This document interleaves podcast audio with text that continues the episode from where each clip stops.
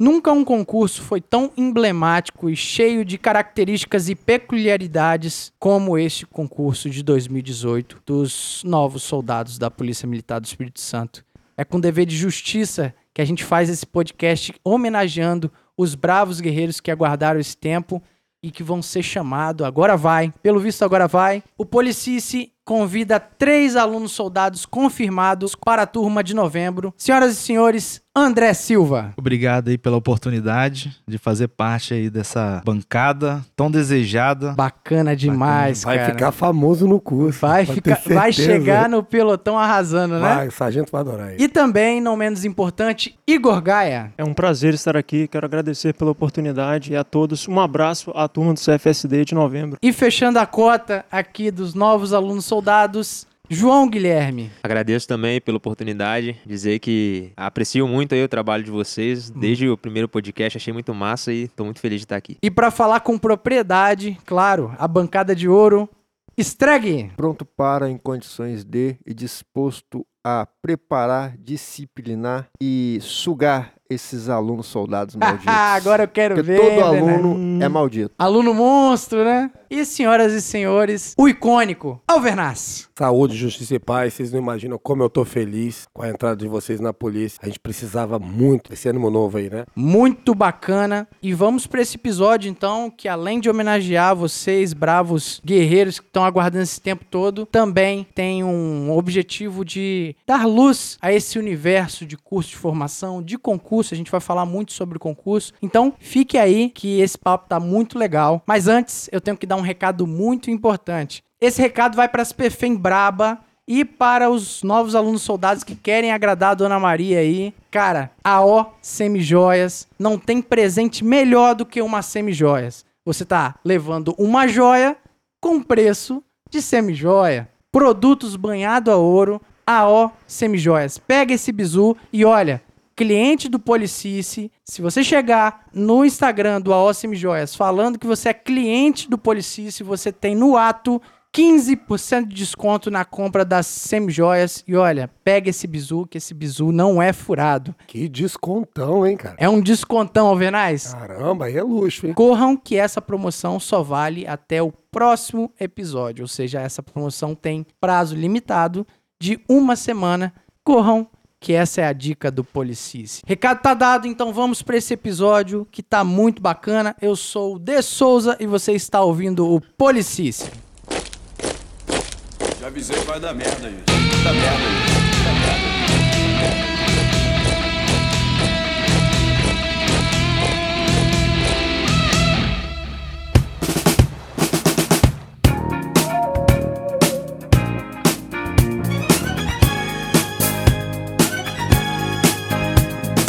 Concurso de 2018. E aí, meus camaradas, primeiramente, muito bem-vindo aí, ó, à plataforma do Policice. A gente quer abrir os microfones justamente para homenagear vocês. Vocês realmente são caveiras aí, guerreiros. Foram quanto tempo? Dois anos? João Guilherme? Foram mais de dois anos já da publicação do edital, inclusive amanhã, dia 26, faz dois anos da prova objetiva. Caramba! E vocês estão contabilizando isso, Alvernaz. Você vê que os caras estão meio. Tão doido pra entrar. Imagina Exato. o tempão que os caras estão esperando, né, cara? Com certeza, que bacana, cara. André, foi tranquilo essa espera aí, cara? Rapaz, foi muito sugado. Já aprendi já, né? Foi suga pura. Suga em cima de suga, Foi né? muito suga mesmo. Se não fosse os familiares pra estar ali dando um Bacana suporte, demais. um apoio, a gente não, não ia aguentar, não. Mas agora tá com a mão no troféu, né, Igor? Depois de altos e baixos, né? Expectativa, quebra de expectativa, deixa de lado, ansiedade alta, baixa e E por Agora aí vai, vai. né? E só uma pergunta. A, a vida profissional dos senhores, como é que tá? Vocês estão trabalhando nesse período? Como é que tá? Eu,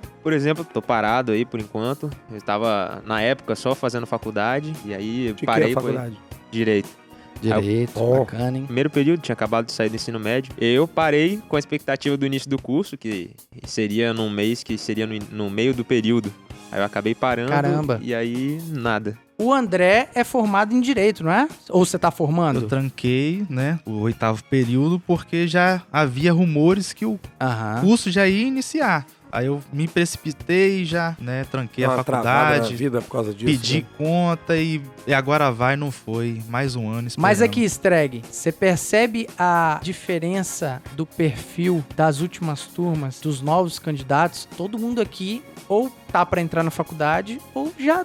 Pô, o André tá com a mão na taça, quase, quase tava virando advogado, né, André? Quase. É uma tendência natural. A tropa, ela já espelha isso hoje em dia, né? Sim. Boa parte da tropa ou já é formada ou está cursando, está fazendo um curso superior. E é assim, né? Até porque os concursos da polícia para a área de segurança pública em geral, eles exigem muito. Eles exigem intelecto, exigem boa saúde e exigem bom condicionamento físico. São vários processos. Geralmente, a maioria dos, dos concursos você faz, são duas etapas, você vai lá, faz o concurso, depois tem uma outra etapa lá de Aham. documentação, alguma coisa. Na polícia não, são várias etapas. Tem saúde, tem teste físico, tem investigação social, tem entrega de documentação. Então são muitas etapas. É um concurso que exige muito. Exige muito. E quanto mais o tempo passa, a gente percebe que o nível de formação acadêmica dos concursantes ele tem subido com o passar do tempo. Assim, co- assim como acontece já com a tropa também. Sim, sim. Até porque a natureza do serviço policial na Streg é muito complexa, cara. Você tá lidando com direitos individuais, direitos fundamentais, coisa que um estudante de direito, ele tem que saber e o policial, às vezes ele tem que saber mais do que um estudante de direito, cara. É o que eu sempre digo, a a atividade policial é muito complexa. A todo momento a gente coloca a nossa integridade física e jurídica em risco. Fazer uma pergunta inicial pra gente começar o nosso papo. Sempre quiseram ser polícia? Eu, particularmente, sempre foi um sonho. Desde criança, desde molequinho, 8, 9 anos, eu vi uma viatura, já gostava pra caramba. Sempre gostei, não, não entendia perfeitamente né, o trabalho policial militar, mas eu gostava demais, achava legal, bonito e tal, interessante. Sempre teve uma boa relação com a polícia, né? Sim, sempre Bacana gostei. demais. Eu, é meu sonho de criança também, muita admiração, amor, digo até, pela polícia, pelo trabalho policial. E até por viver em uma comunidade, uma área de alto risco, eu me senti, de certo modo, na necessidade de fazer algo. Então, é mais que uma profissão, um sacerdócio, e eu acredito que nasci pra isso. Interessante, porque às vezes tem-se a premissa de que quem mora nas comunidades mais carentes, a regra é todo mundo odiar a polícia. Mas, hum, pelo visto, tem muitos jovens que aspiram para a carreira policial justamente pela identificação do trabalho, né? Muito interessante. E você, André? Sempre quis entrar na polícia? Sempre foi a paixão. Minha paixão É mesmo, cara. Que bacana. Polícia Militar. Assim, eu carregava comigo, tipo, um dizer meu, que a Polícia Militar tem um limite ali. Aham. Eu tenho que fazer de tudo pra entrar. Passou aquele limite, né? Um determinado momento ali, eu não consigo fazer mais. Nunca mais eu vou conseguir ser um policial militar. Não entra mais, né? Não entra Uhum. mais. Deixa eu te perguntar. Perguntar pra vocês, na realidade. Capitão Nascimento tem envolvimento, alguma influência nisso aí em vocês? Ah, com certeza, né? Vocês tiram Tropa de Elite, Tropa de gostaram do filme? Elite, gostava muito mesmo. É porque na época que eu assisti o filme, eu era vigilante. Aham. Rapaz, eu lembro que eu vi o filme a primeira vez, eu assisti ele três vezes, uma atrás da outra. Caramba. Tão bacana que eu achei. Eu achei engraçado. Eu quero nem levar pro lado social da coisa, não. Achei um Sim. filme engraçado e, e bacana. E vi a polícia de uma outra forma como De eu outro não via. prisma, né? Eu não conseguia ver. Porque eu, eu passava na rua, via um policial e, sinceramente, eu já vi, já queria me afastar. Por- Porque a polícia só vai chegar pra você pra dizer que você não pode isso, não pode aquilo, Sim, tal, sim. tal. Então é chato. Aquele inconveniente, né? O filme humanizou pra mim a polícia. Tirando as coisas erradas que a gente viu lá no filme, teve coisas muito boas também ali, da própria PM ali, então você vê. Então, pra mim, influenciou bastante pra fazer a prova. Por isso que eu perguntei pra vocês. É, eu acredito que seja fruto de cada época, Alvernais. Quando você entrou na sua turma de 2009, O filme saiu em 2007. 7, 2007, 2007. assim, tava fresquíssimo na cabeça, né, cara? Sim, sim. Eu, eu imagino que todo mundo da sua turma meio que já tinha os bordões do filme, Sim, né? claro. Bacana demais. Mas assim, a gente tá falando, eu acho que o quê? 13 anos de. É, são 13 anos. Os meninos são bem jovens, né? Exatamente isso. 13 anos depois, é claro que muita água rolou na sociedade e hoje acredito que vocês também têm outras influências, né? Até mesmo pela revolução das mídias sociais. Hoje as referências de vocês estão muito mais próximas dos policiais de fato. Não necessariamente precisa de um filme mais. Acredito que todo mundo tem uma rede social, Papa Mike 027. Temos outras figuras também, a Claudinha que trabalha comigo. Abraço, tá, Claudinha? O pessoal tem chamado muito você pra bater um papo aqui. Ou seja, as coisas mudaram bastante, né? As mídias mudaram bastante. E é exatamente isso, né? Vocês tiveram influência dessas novas figuras que foram ascendendo nas redes sociais? Eu comecei a acompanhar o trabalho da polícia procurando vídeos no YouTube não achava. Há um Hum, bom tempo. Depois entendi. começaram a colocar. O programa Polícia, Polícia 24, horas, Aham. foi uma introdução, né, dessa vontade que veio gerando em mim pra poder virar policial. Ou seja, né? foi uma Fazer um- porta uma porta Pra que- você entrar no universo policial, né? Bacana. E uma coisa bacana de você perceber nessa nova abordagem dos policiais, né, nas redes sociais, é que vocês estão mais próximos também desse universo de verdade, né? O Polícia 24 Horas é até um pouco mais maquiado, né? Agora, quando você tem um contato direto com, por exemplo, o Soldado Ferreira também, que é importante citar, o Cabo Fonseca, você tem um- uma proximidade desses caras. O Fábio, por exemplo, é meu amigo pessoal. É mesmo? É. Que bacana. Cara, muito gente boa. E o, exemplo dos canais do YouTube, essa galera aí fazendo vídeos de, do operacional, que a gente gosta bastante, foi que durante o decorrer do concurso, durante as fases, a gente tinha aquela ansiedade muito grande, aí ficava com vontade de curso iniciasse logo, e aí a gente ia pesquisar vídeos no YouTube pra se entreter um pouco e Maneiro. normalmente a gente só achava conteúdos de São Paulo. Aham. Era muito difícil achar do Espírito Santo. Aí depois vieram canais como o que você citou, o Papa Mike 027, Bacana. o Reginaldo também, meu amigo. Forte abraço. Um abraço pra ele. E esse- Fina demais, Edinaldo. Ah, e, e aí esses vídeos ajudaram bastante a gente por causa daquela ansiedade. E isso ajuda, que não, não dá um motivacional, é muito maneiro. No tocante à inspiração nas mídias sociais, o que me marcou muito foi aquela série Papo de Polícia. É mesmo? A primeira temporada do Beto Chaves é uma série em parceria com, com a Afro Reg, onde os policiais têm um contato maior com a comunidade. No Sim. caso, o Beto Chaves morou numa comunidade pacificada no Rio de Janeiro. E o Sargento Silvano também, que tem um trabalho social importantíssimo lá no Pará. Isso no contexto do Rio de Aquilo- Janeiro e no Pará, né? Isso, aquilo me marcou muito e eu que sou muito fã de contato da polícia com a comunidade, nesse sentido isso me marcou muito, me motivou ainda mais a, a seguir essa carreira. Pô, que bacana, cara. Que bacana mesmo. Além desses influenciadores, como é que foi a família de vocês, cara? É, minha mãe, de início, assim, não queria aceitar, não. né? Ah, Que poderia acontecer algo comigo, que era uma profissão muito perigosa, que eu poderia arrumar outra coisa. Caramba. E Isso eu ficava assim, angustiado. Queria, era aquilo. Várias vezes discutindo, não, eu quero isso, eu quero isso. Aí acabou que, tipo, agora aflorou isso nela. Ela, Não, é, vou te apoiar e, e vamos até o final. Vamos Ela junto." começou a compreender isso, né? Compreendeu, Eu acho que os ela nossos meu- familiares eles se acostumam com a ideia, né? Porque- Comigo foi a mesma coisa. Família, normalmente ela fica um pé atrás, né? Comigo aconteceu também. É porque esse ambiente familiar de amor, né, de, de sempre querer o melhor, ele vai de encontro ao imaginário das pessoas de tipo, pô, o menino vai entrar na polícia e vai morrer no dia seguinte. E que na verdade esse é um dos motivos pelo qual a gente tenta difundir informação real sobre a polícia, para tentar desmistificar essas coisas, que o nosso serviço, ele é um serviço equiparado a qualquer outro que tem seus procedimentos justamente para que a gente encontre conforto nos nossos familiares. Eu, desde os três anos, fui criado pelos meus avós, né? E minha avó, particularmente, demonstrava que não gostava da ideia e não queria. Sempre achou muito arriscado. Hoje ela até me apoia e tem muito orgulho, graças a Deus. Bacana. Também se acostumou com a ideia, né? No início, quando eu comecei a dizer que queria ser polícia, isso bem novo, eu tinha o descrédito da família, né? Mas alguns eu compreendo porque eu era, apesar de gostar muito da polícia militar, eu era um, um menino muito indisciplinado. Caramba! Aí, ó, Alvernais. Temos um indisciplinado. Então- não, não, eu já tomei Bem-vindo. vergonha na cara. Talvez três aqui, né? Mas a gente ficou quieto. A partir do- dos 15 anos ali, eu já tomei vergonha na cara. E aí tinha um descrédito da família, né? Querendo ou não, não acreditavam muito. Mas aí, depois que a gente passou, fora as situações que a gente vai comentar mais tarde, Quando foi ele tranquilo. disse disciplinado, ele queria dizer presepeiro. Presepeiro, exato. Presepeiro. Às vezes os presepeiros se tornam bons policiais. Exato, às vezes os vezes mais acontece é, operacionais. exatamente. Os melhores Os são mais desenrolados em ocorrência. Às vezes os Exato. presepeiros são, são esses caras que se tornam os melhores policiais. É por causa da maldade, da malícia, né? Que Sim, pega, né? sim, você pega muita malícia na rua. Eu quero ser polícia, mas eles não querem não.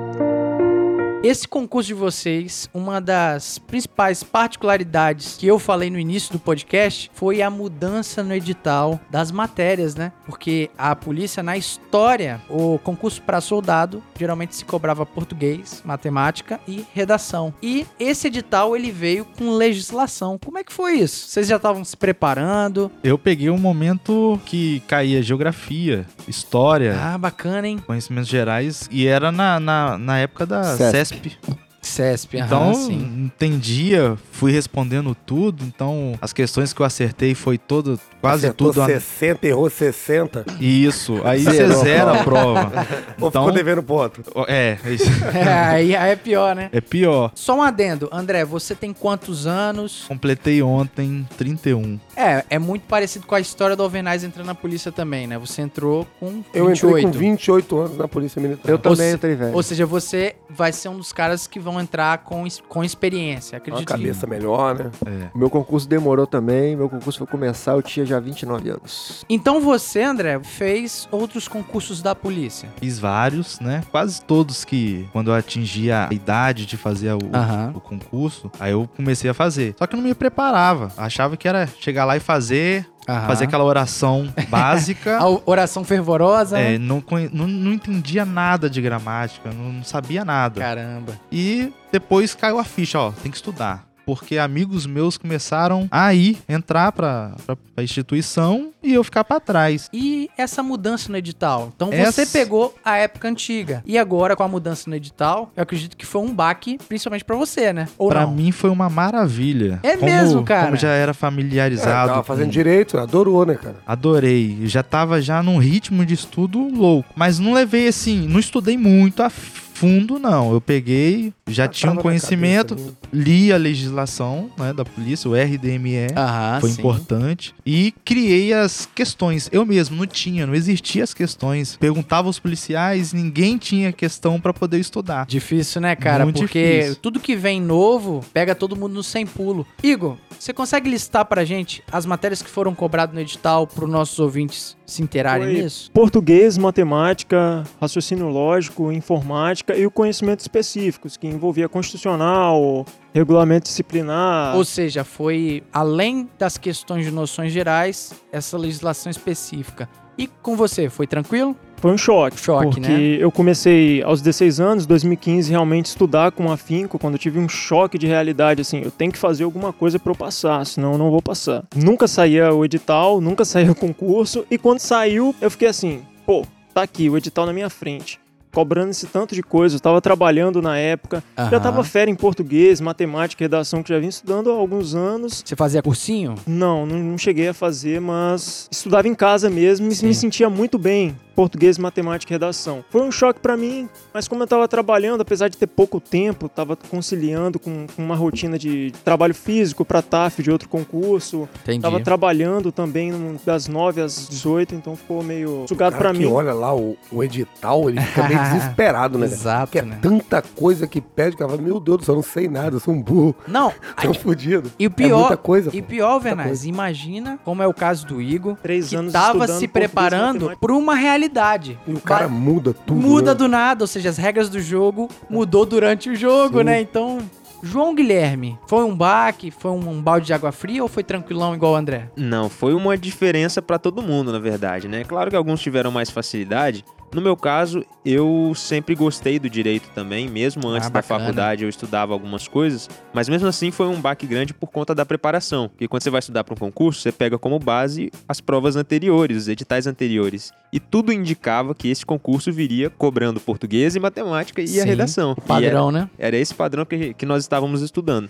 Quando saiu o edital, cobrando as matérias específicas, foi um, um baque, querendo ou não, foi uma diferença muito grande e foi perto da prova. Então nós tínhamos pouco tempo para se preparar para matérias diferentes e a gente tinha que se virar para estudar aquilo tudo junto, onde não havia muitos materiais. A Não galera tinha uma doutrina prévia, né? Sim, era difícil achar. Método. Aproveitando o gancho aí, tocou no fato aí de que a última prova, pela primeira vez, cobrou legislação policial militar. Dito isso, que teoricamente os senhores estudaram, os senhores acreditam que têm noção, pelo menos uma pequena noção, do rigor do regime disciplinar ao qual os senhores serão submetidos. Os senhores têm noção que os senhores estarão submetidos a partir do momento que entrarem na Polícia Militar a um regime jurídico diferenciado e que com isso, alguns dos direitos fundamentais dos senhores, os senhores não farão mais jus a alguns dos direitos fundamentais? Ótima pergunta. Os senhores têm Excelente noção pergunta. disso? Eu tô fazendo isso? Tô fazendo essa pergunta porque, em razão de tudo que aconteceu na Polícia Militar no Estado, acredito que eles colocaram essa matéria propositadamente por causa disso. Então, os senhores têm noção de onde os senhores estão entrando? Sim, nós temos ideia que o regime é muito rígido, né, o regime militar. Inclusive, uma coisa que me impactou muito foi, não foi matéria do nosso concurso, mas como eu gosto do direito, eu acabei lendo.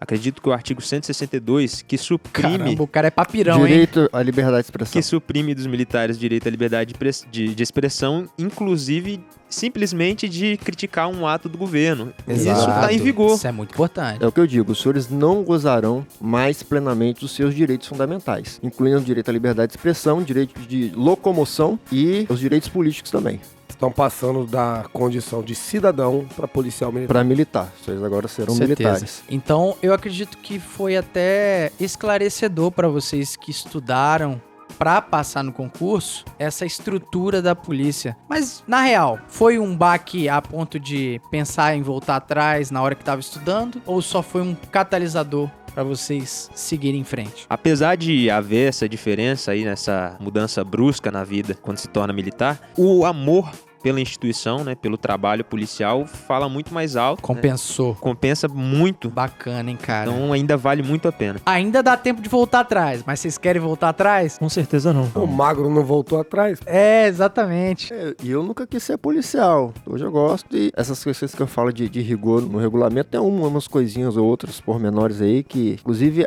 a própria jurisprudência já está se encarregando de modificar. né? O próprio Supremo Tribunal Federal tem, tem coisas lá para serem julgadas. Mas apesar disso, eu acho que eu, eu gosto muito da profissão, amo o que eu faço. Eu sigo o voto do relator, eu acredito que o Alvernais também, né? Tenho que seguir, né? Tem como. O cara falou, falou tudo. Falou tudo, né, cara? Mas e aí, cara? Aonde que vocês buscaram conhecimento disso, cara? Inicialmente a gente procurou na internet, YouTube e, e não havia material. Uhum. É, o que a gente achou ali na internet foi a legislação seca. O Né? site da polícia disponibiliza tudo isso também. É, foi a, gente achou a legislação na internet e o que Mas a gente pôde legislação fazer ali seca é uma coisa e um método é outra coisa, né? Isso, e também para estudo, para concurso, é primordial a resolução de questões. E nós não tínhamos É, o, questões, o né? grande Nossa, segredo, o grande assim? segredo, o grande segredo não é a legislação sequer, é saber como que a banca vai cobrar isso e com que amplitude. Isso Isso aí serve para qualquer concurso. Certeza. E não havia um histórico dessa matéria. Exato. né? Normalmente você vai olhar o histórico dessa banca, de como ela cobra nos concursos anteriores. Uhum. Pode até ser concurso de outro estado, mas ela tem, digamos que, um padrãozinho. Algum de vocês fazia um cursinho? Eu cheguei a fazer, né, ali na. Mais na reta final, uns seis meses anteriores à, à prova, eu cheguei a fazer. E como é que foi essa bagunça dentro do cursinho? Porque eu imagino que os caras tiveram que contratar professor novo, né? Até os cursinhos sofreram um baque muito grande, vê, né? Foi uma, uma procura muito grande por professores daquela matéria. E aí, já era de se esperar, foram os militares que acabaram dando aula. Quem conhece mesmo aquilo ali, né? Com certeza. E é por isso que eu falo novamente aqui, vocês têm que se orgulhar do concurso de vocês, tá? O que vocês garantiram, vocês compraram a passagem com muito custo. É por isso que eu parabenizo e sejam muito bem-vindos mesmo. Muito Só bacana. de estar ombreando essa guerra há dois anos, os caras É. merecem. Caraca, porra. Que resiliência, né, bicho? Eu quero ser polícia, mas eles não querem não. Mas voltando à questão da preparação do concurso, né? Vocês estavam numa situação de busca por conhecimento específico e onde vocês encontraram isso aí? Teve alguns militares que ajudaram, né? Eu acho dever de justiça a gente citar aqui. Sim, com certeza. A gente não pode deixar de agradecer, né? Foram, fizeram parte na- da nossa aprovação, com certeza. Pra mim, particularmente, principalmente o Cabo Fonseca, né? O Fábio. Bacana, grande nos Cabo ajudou, Nos Fonseca. ajudou bastante. Ele, eu me lembro que ele fez um. Como se fosse um seminário, né? No início de tudo, assim que saiu as matérias, ah, o edital, ele fez um seminário, cobrou ali só o, o valor pra pagar o local, que foram muitas pessoas. Ele falou sobre isso aqui. E aí ele deu uma aula pra gente do RDME e do Estatuto. Do estatuto. Isso mesmo. E foi, ali, aquilo ali foi muito esclarecedor, né? Abriu os olhos, principalmente pra matéria, né? E houve também o Subtenente Braga. Subtenente Braga. da- Bacana, do hein? sexto. E também o segundo tenente, que é o Alan. Tenente Alan. Isso. É dever de justiça mesmo dar os louros pra esses camaradas aí, porque num universo onde que você não tem nada ali, nenhuma doutrina específica pra aquilo, foi o que salvaram vocês, né? Ajudou muito. Tinha um aplicativo que você entrava com login lá e tinha as questões, tudo pronto. Um aplicativo. É. O Cabo sei se é um aplicativo. foi o é- é no- Fábio. foi o Fábio que Cabo fez, né? Fonseca Ele- ele- fez esse Tinha aplicativo. 90 questões, mais ou menos. Esse aplicativo E ele existia. mesmo criou as questões, inclusive. Criou. Esse aplicativo existia, aí ele criou as questões, disponibilizou Ah, para nós. disponibilizou. Caramba, se você pensar, é uma iniciativa própria que salvou a pele de vocês. E qual foi a importância realmente disso aí? Teve um peso enorme no concurso de vocês, né? Com certeza, teve um peso muito grande. Como eu disse, eu, por já gostar bastante de direito, estudar anteriormente, inclusive o Código Penal Militar, por exemplo, até tive uma certa facilidade. Mas ali, quando você vai olhar para o regulamento disciplinar, aquele regulamento gigante, regras Aham. muito rígidas, E tem conceitos ali que não é comum pra maioria da população, né? isso, a sociedade Reabilitação, essas coisas, né? Isso aí, aquela, o comportamento, esse tipo de Comportamento, coisa. Essas interessante. aulas ajudaram muito a gente a entender e principalmente ali na, na introdução também às matérias, ajudou demais. Foi de um- uma ajuda muito grande. Eu agradeço muito aos militares aí que nos ajudaram com essas matérias. O nosso carinho especial realmente a quem se prontificou a dar essas aulas para os candidatos, porque eu imagino que também foi um trabalho do cão preparar isso. É louvável a atitude desses militares que te ajudaram, porque para preparar esse tipo de material, esse tipo de aula, requer uma preparação muito grande. É, Você falou que o Fábio preparou até aplicativo, eu não sabia, tipo, preparou até um aplicativo com perguntas. E para você se preparar para dar esse tipo de aula, você tem que abrir mão de alguma coisa na sua vida particular. Então, o sacrifício que esses militares fizeram para poder preparar essas aulas para vocês. Eu imagino que eles tenham sacrificado alguma coisa da vida pessoal deles até para poder dar essas aulas para vocês. Eu quero ser polícia, mas eles não querem não. Dia da prova, gente? A caneta suou, a mão tremeu, teve caganeira, Rapaz, eu tive um problema sério. problema intestinal. É, na verdade, foi Tudo uma. acontece com ele, né? Pô, André. Não, mas foi uma dor. Foi uma dor. O que, que Ô, acontece? Eu fiz as duas provas. Ah, A sim, de, pra de oficial de manhã. e, e de soldado. Soldado não tava dando muita importância. O negócio era de oficial. Aí eu peguei. Pô, no menosprezo os soldados não. sugador, bicho. Como é que você faz uma porra? Não, não era isso. Suga... Ah, gente, aí é um sugador, hein? Sugador. Se virar oficial, eu tô fudido. Exato. Aí, Bernardo, vai ser Caxias, hein, André? Era a única. Brincadeira, galera, vai lá. Era a última oportunidade minha. Então tinha que focar no melhor, Aham. né? Mas não desmerecendo o- a prova de soldado. Foi aquilo que você já falou, você tava com 28 anos, É, na era- Berlinda, né? Então, eu segui alguns conselhos, ó, toma energético, vai melhorar a sua ansiedade, porque meu problema Entendi. não era nem estudar. Eu pegava a prova, podia fechar a prova, o negócio era ansiedade na hora. Mas energético melhora Eu isso? tomei energético Eu acho e, que piora. e, a, e a pessoa falou assim, ó, e, e para complementar você vai comer uma barra de chocolate, né, meio amargo. Aquilo pesou. Caramba, Então, só os bisu doido, né? Quem deu esses bisu pra você, cara? Bizu de comer barra de chocolate? Lembra que eu falei naquele episódio lá sobre o, o- o- o dialeto, que eu detesto Aham. bizu? É justamente isso aí. É Não, só bisu Só coisa idiota. E teve mais, falou, ó, e toma uma Ritalina. Eu falei, não, Ritalina não. Italina já é demais. Senão eu vou ficar doido na hora da prova lá, né? Caraca. Mas André. assim, eu tomei o energético, comi a barra de chocolate ali, cara. A ansiedade foi aumentando. A ansiedade foi aumentando. Quando a mulher fez assim, de abrir a prova, ó, tá, tá lacrado, abriu. Fez o barulho. Deu vontade de levantar na hora, eu tenho que ir no banheiro. Aí, bicho, não pode levantar. Parecia de tomar um Todd quente. E foi assim, 20 minutos mais difíceis na- da minha vida ali até passar. Aí passou, dali eu consegui é, fazer a prova, Desembolar, né? Bem a prova. é, eu passei por algo parecido. Eu fiz uma prova quando eu morava em Minas Gerais. Aí, poxa, eu vi que a- eu não ia ser jogador de futebol mais. Falei, ó, tem que fazer outra coisa na minha vida. Eu falei, vou ser polícia. Oh, que beleza. Estudei pra caramba, pô, cheguei na prova, pô, tranquilo. E eu tenho costume de fazer prova. não- é, a prova era 40 questões, eu precisava de 25 pra me passar. Aí eu peguei e fiz o seguinte: falei, poxa, eu vou pegar e vou marcando, normal, eu marco, eu tenho certeza, Aham. pô, dificilmente eu erro.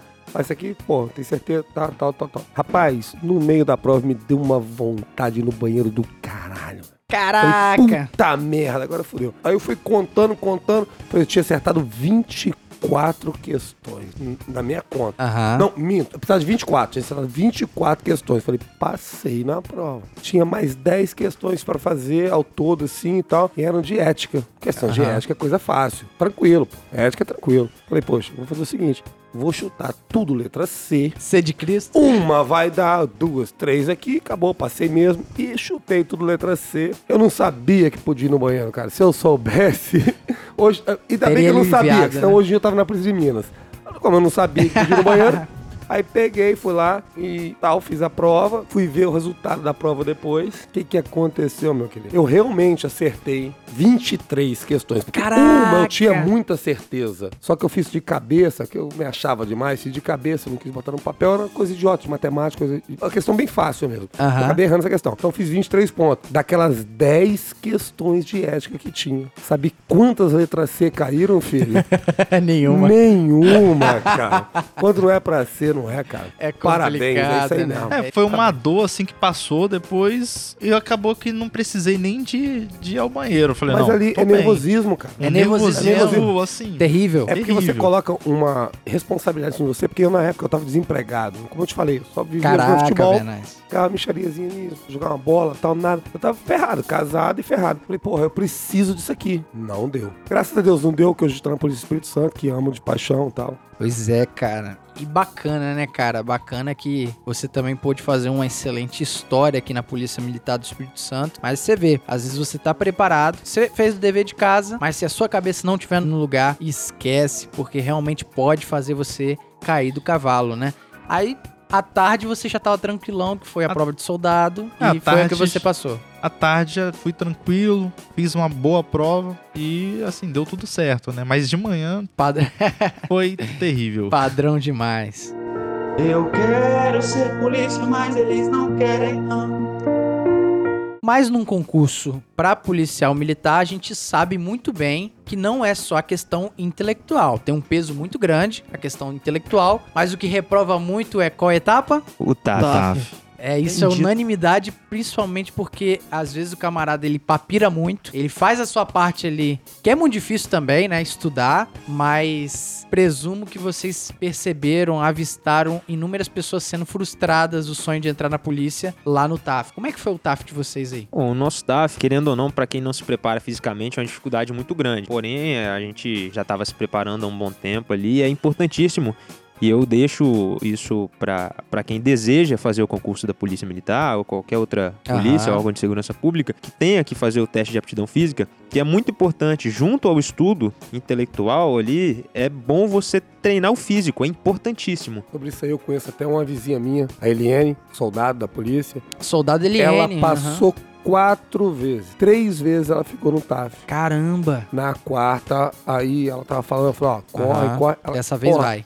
Porque o problema dela era corrida, ela não Corrida. conseguia correr bem. Ela sempre reprovava na corrida. Na quarta vez ela passou, já era policial militar e tal. Então Bacana. é muito bom. O que ele falou é muito importante. Importante. Entendeu? Não adianta você preocupar só com o estudo. Preocupar também porque é uma etapa do concurso. A prova Exato. objetiva é só uma etapa, tem outras tantas. E cada pessoa tem sua dificuldade com um determinado tipo de exercício, né? Alvernaz, se eu não me engano, você teve dificuldade na barra, eu né? tinha dificuldade na barra, eu tenho uma cirurgia no braço esquerdo. Caramba, olha só. E aí tem Eu que achei ser- que não fosse conseguir por causa disso. E tem que ser na garra mesmo, né? Mas sobre preparação física pra esse contexto de concurso, eu acho que o Igor tem uma excelente história pra contar, né, Igor? Vamos lá. Eu soube conciliar muito bem, desde a adolescência, o estudo e a preparação física. Mas eu tenho uma particularidade, que é que quando eu comecei a, a treinar, eu tava com Aham. 98 quilos. 98 pra quilos. adolescência, eu já tava na obesidade de primeiro grau. Mas e 98 quilos, Caraca, que você isso, tinha cara? 98 quilos? Eu fui treinando até perder e quando chegou a época do TAF já tava bem preparado. Falei, ah, não perdi 20 quilos à toa. Porque você começou a se preparar pra polícia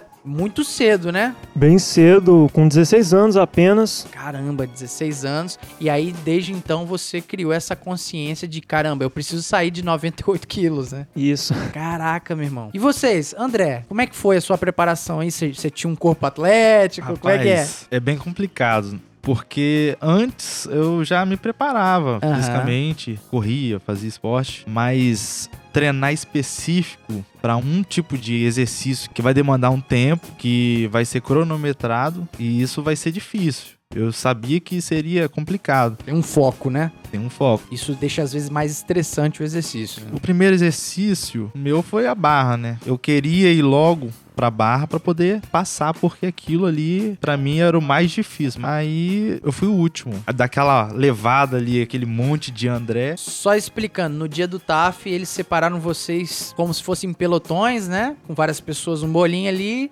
Aí cada um subia na barra. Você agora chamava pelo nome, né? No meu concurso foi assim: chamava pelo nome. E aí, nesse momento, o seu estresse já tá lá em cima, né? Sua ansiedade. É, ficar por último, você vê o cara reprovando. Aí É você, mesmo? ih, vou reprovar. Aí eu fui o último, tava chovendo no dia do TAF também. Chovendo. Barra molhada, tinha um pano pra poder secar na hora. Fizeram no mesmo dia. Não, não. Não, mas também tava chovendo. O tempo fez questão de ter isonomia aí nos dois dias. Eu acompanhei nos grupos e eu acredito que o meu TAF foi o período assim que. O único período que não choveu naquela semana. Na terça-feira, dia 6 de novembro ali. Ah, então você foi do beneficiado, resto- pô. Aí, o resto. Importante salientar que o TAF, um fator preponderante no TAF é o psicológico também. Eu conheci algumas pessoas que têm o- um ótimo condicionamento físico. Assim, antes do TAF eu tinha certeza que iriam passar, mas chegou na hora, ficaram nervosas, ficaram ansiosas, até passaram mal Olha só. e, e não conseguiram aprovação no TAF, seja na, na corrida longa, seja pra fazer uma barra. Então, assim, tem que estar com o psicológico bom também. É Claro que é, é difícil falar pra não ficar ansioso, né? Mas a gente acaba ficando. Mas tem que controlar um pouco essa ansiedade aí pra não, pra não atrapalhar na hora de fazer a prova. Até o abdominal mesmo, que parece ser algo simples. Você treina, faz o abdominal ali, mas se você não tiver uma tocada ali, uma pulsação, uma constância no movimento, seu psicológico abalar na hora, você se embanando, o cara começa, né? Um, um, um. Meu amigo. E dentro de um minuto, né? Acaba desestabilizando a pessoa. É, na verdade o abdominal, eu acredito que é assim, é a filosofia do só vai, né? Começou a contagem, vai e, e não pode parar. É, se- quando o cara não sai de uma numeração, dá um Dá um desespero. desespero, o cara fica doido. Eu lembro, pai, quando eu comecei a treinar, e eu sempre joguei bola a minha vida toda, né? Então, Aham. não tive dificuldade assim, com corrida. Mas, mesmo sabendo que eu não teria dificuldade, eu corria de manhã na academia e à tarde eu ia correr. O pessoal ficava, vai correr. À tarde que eu tô falando é uma hora da tarde, às vezes meio-dia. Eu corria no sol danado, porque eu não sabia como é que ia ser lá. E o dia que eu fui fazer o TAF, tava um sol, cara, mas um sol danado. Eu ficava com dó das pessoas. Teve muita gente que parou, que desistiu. Sim. E, cara, porque o sol tava terrível. Eu lembro que eu dei as primeiras quatro voltas, até o Fábio comentou aqui. Aham. Eu, eu tinha a mesma tática dele. Vou correr o quanto eu puder por mim pra administrar o final. E quando eu corri as quatro voltas, eu ainda tava bem. Aí eu continuei correndo e tal, e o sol mandando, as pessoas parando, e eu falando, vambora, gente, vambora, gente, vambora, gente. Você tava voando então, hein? Pô, isso aí, cara. E, e aí eu, eu vi as pessoas parando e desistindo. Eu falei, vambora, vambora, vambora. Só que, cara, é muito triste quando você vê as pessoas ficando pelo caminho. Nossa. Entendeu? Eu sabia que eu só precisava correr ali, que eu tava dentro, tinha passado já e Aham. tal. Mas eu queria que todo mundo conseguisse, não queria que ninguém ficasse pra trás. E, e é muito ruim você ver as pessoas desistindo porque o sol tava escaldando. Eram oito voltas, né? Aí eu já tinha dado a minha oitava volta e saía a outra andando. E tinha gente andando também, só que as pessoas estavam na quinta volta, na sexta volta. Então, se preparar pra fazer o TAF é importantíssimo. Importantíssimo. Eu imagino que a corrida seja algo ainda mais terrível no sentido psicológico, porque você começa, você inicia o, o- o percurso. E às vezes você só se dá conta que você tá mal. Nas últimas voltas você vê lá, você falta duas voltas e todo mundo já parou, né? Mas sobre história de corrida, a gente tem que dar as palmas pro André. Cara, conta a sua história, mano. Rapaz, foi muito difícil pra mim. Desesperador, vamos lá. Desesperador, porque pra mim era começar a chegar lá e correr. Ah, vou correr, né? Eu tava correndo, mas eu não fazia os Aham. 3,200. Eu corria 2,700. Falei, Aí você achou que no dia No ia dia- acontecer um milagre, ia vir um tô- anjo do céu, pegar você nas costas e levar você. no dia vai vir um gás lá e eu vou, né, correr.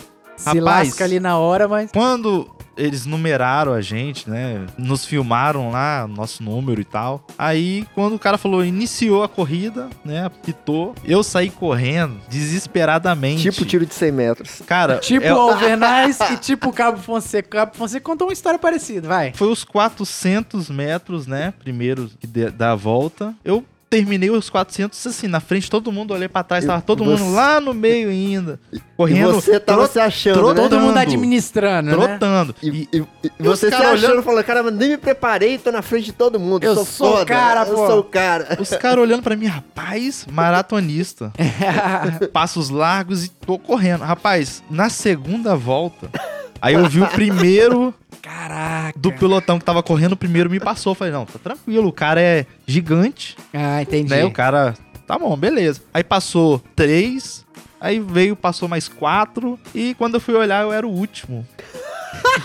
quando eu fui, quando foi cair, e, porque, tipo assim, correndo desesperadamente, eu não consegui mais respirar, minha perna doeu, tava chovendo, eu não tava correndo mais, mas sim pulando as poças d'água. Caraca, é isso mesmo. Tava E- chovendo, né? É, aí a galera terminou. É a minha última volta. Eu olhei assim para o relógio, deu pra ver que já tava dando 17 minutos. Era 16 e 20 mais ou menos. Falei, já era. Olhei pra am- ambulância, falei, pô, os caras vão. Só pra quem não tá ligado, o edital fala sobre 17 minutos e 10 segundos, né? Ou seja, você já tava na berlinda ali, né? Ali já era. Ali eu já tinha perdido as esperanças. Comecei a orar a Deus, Senhor, me dá força.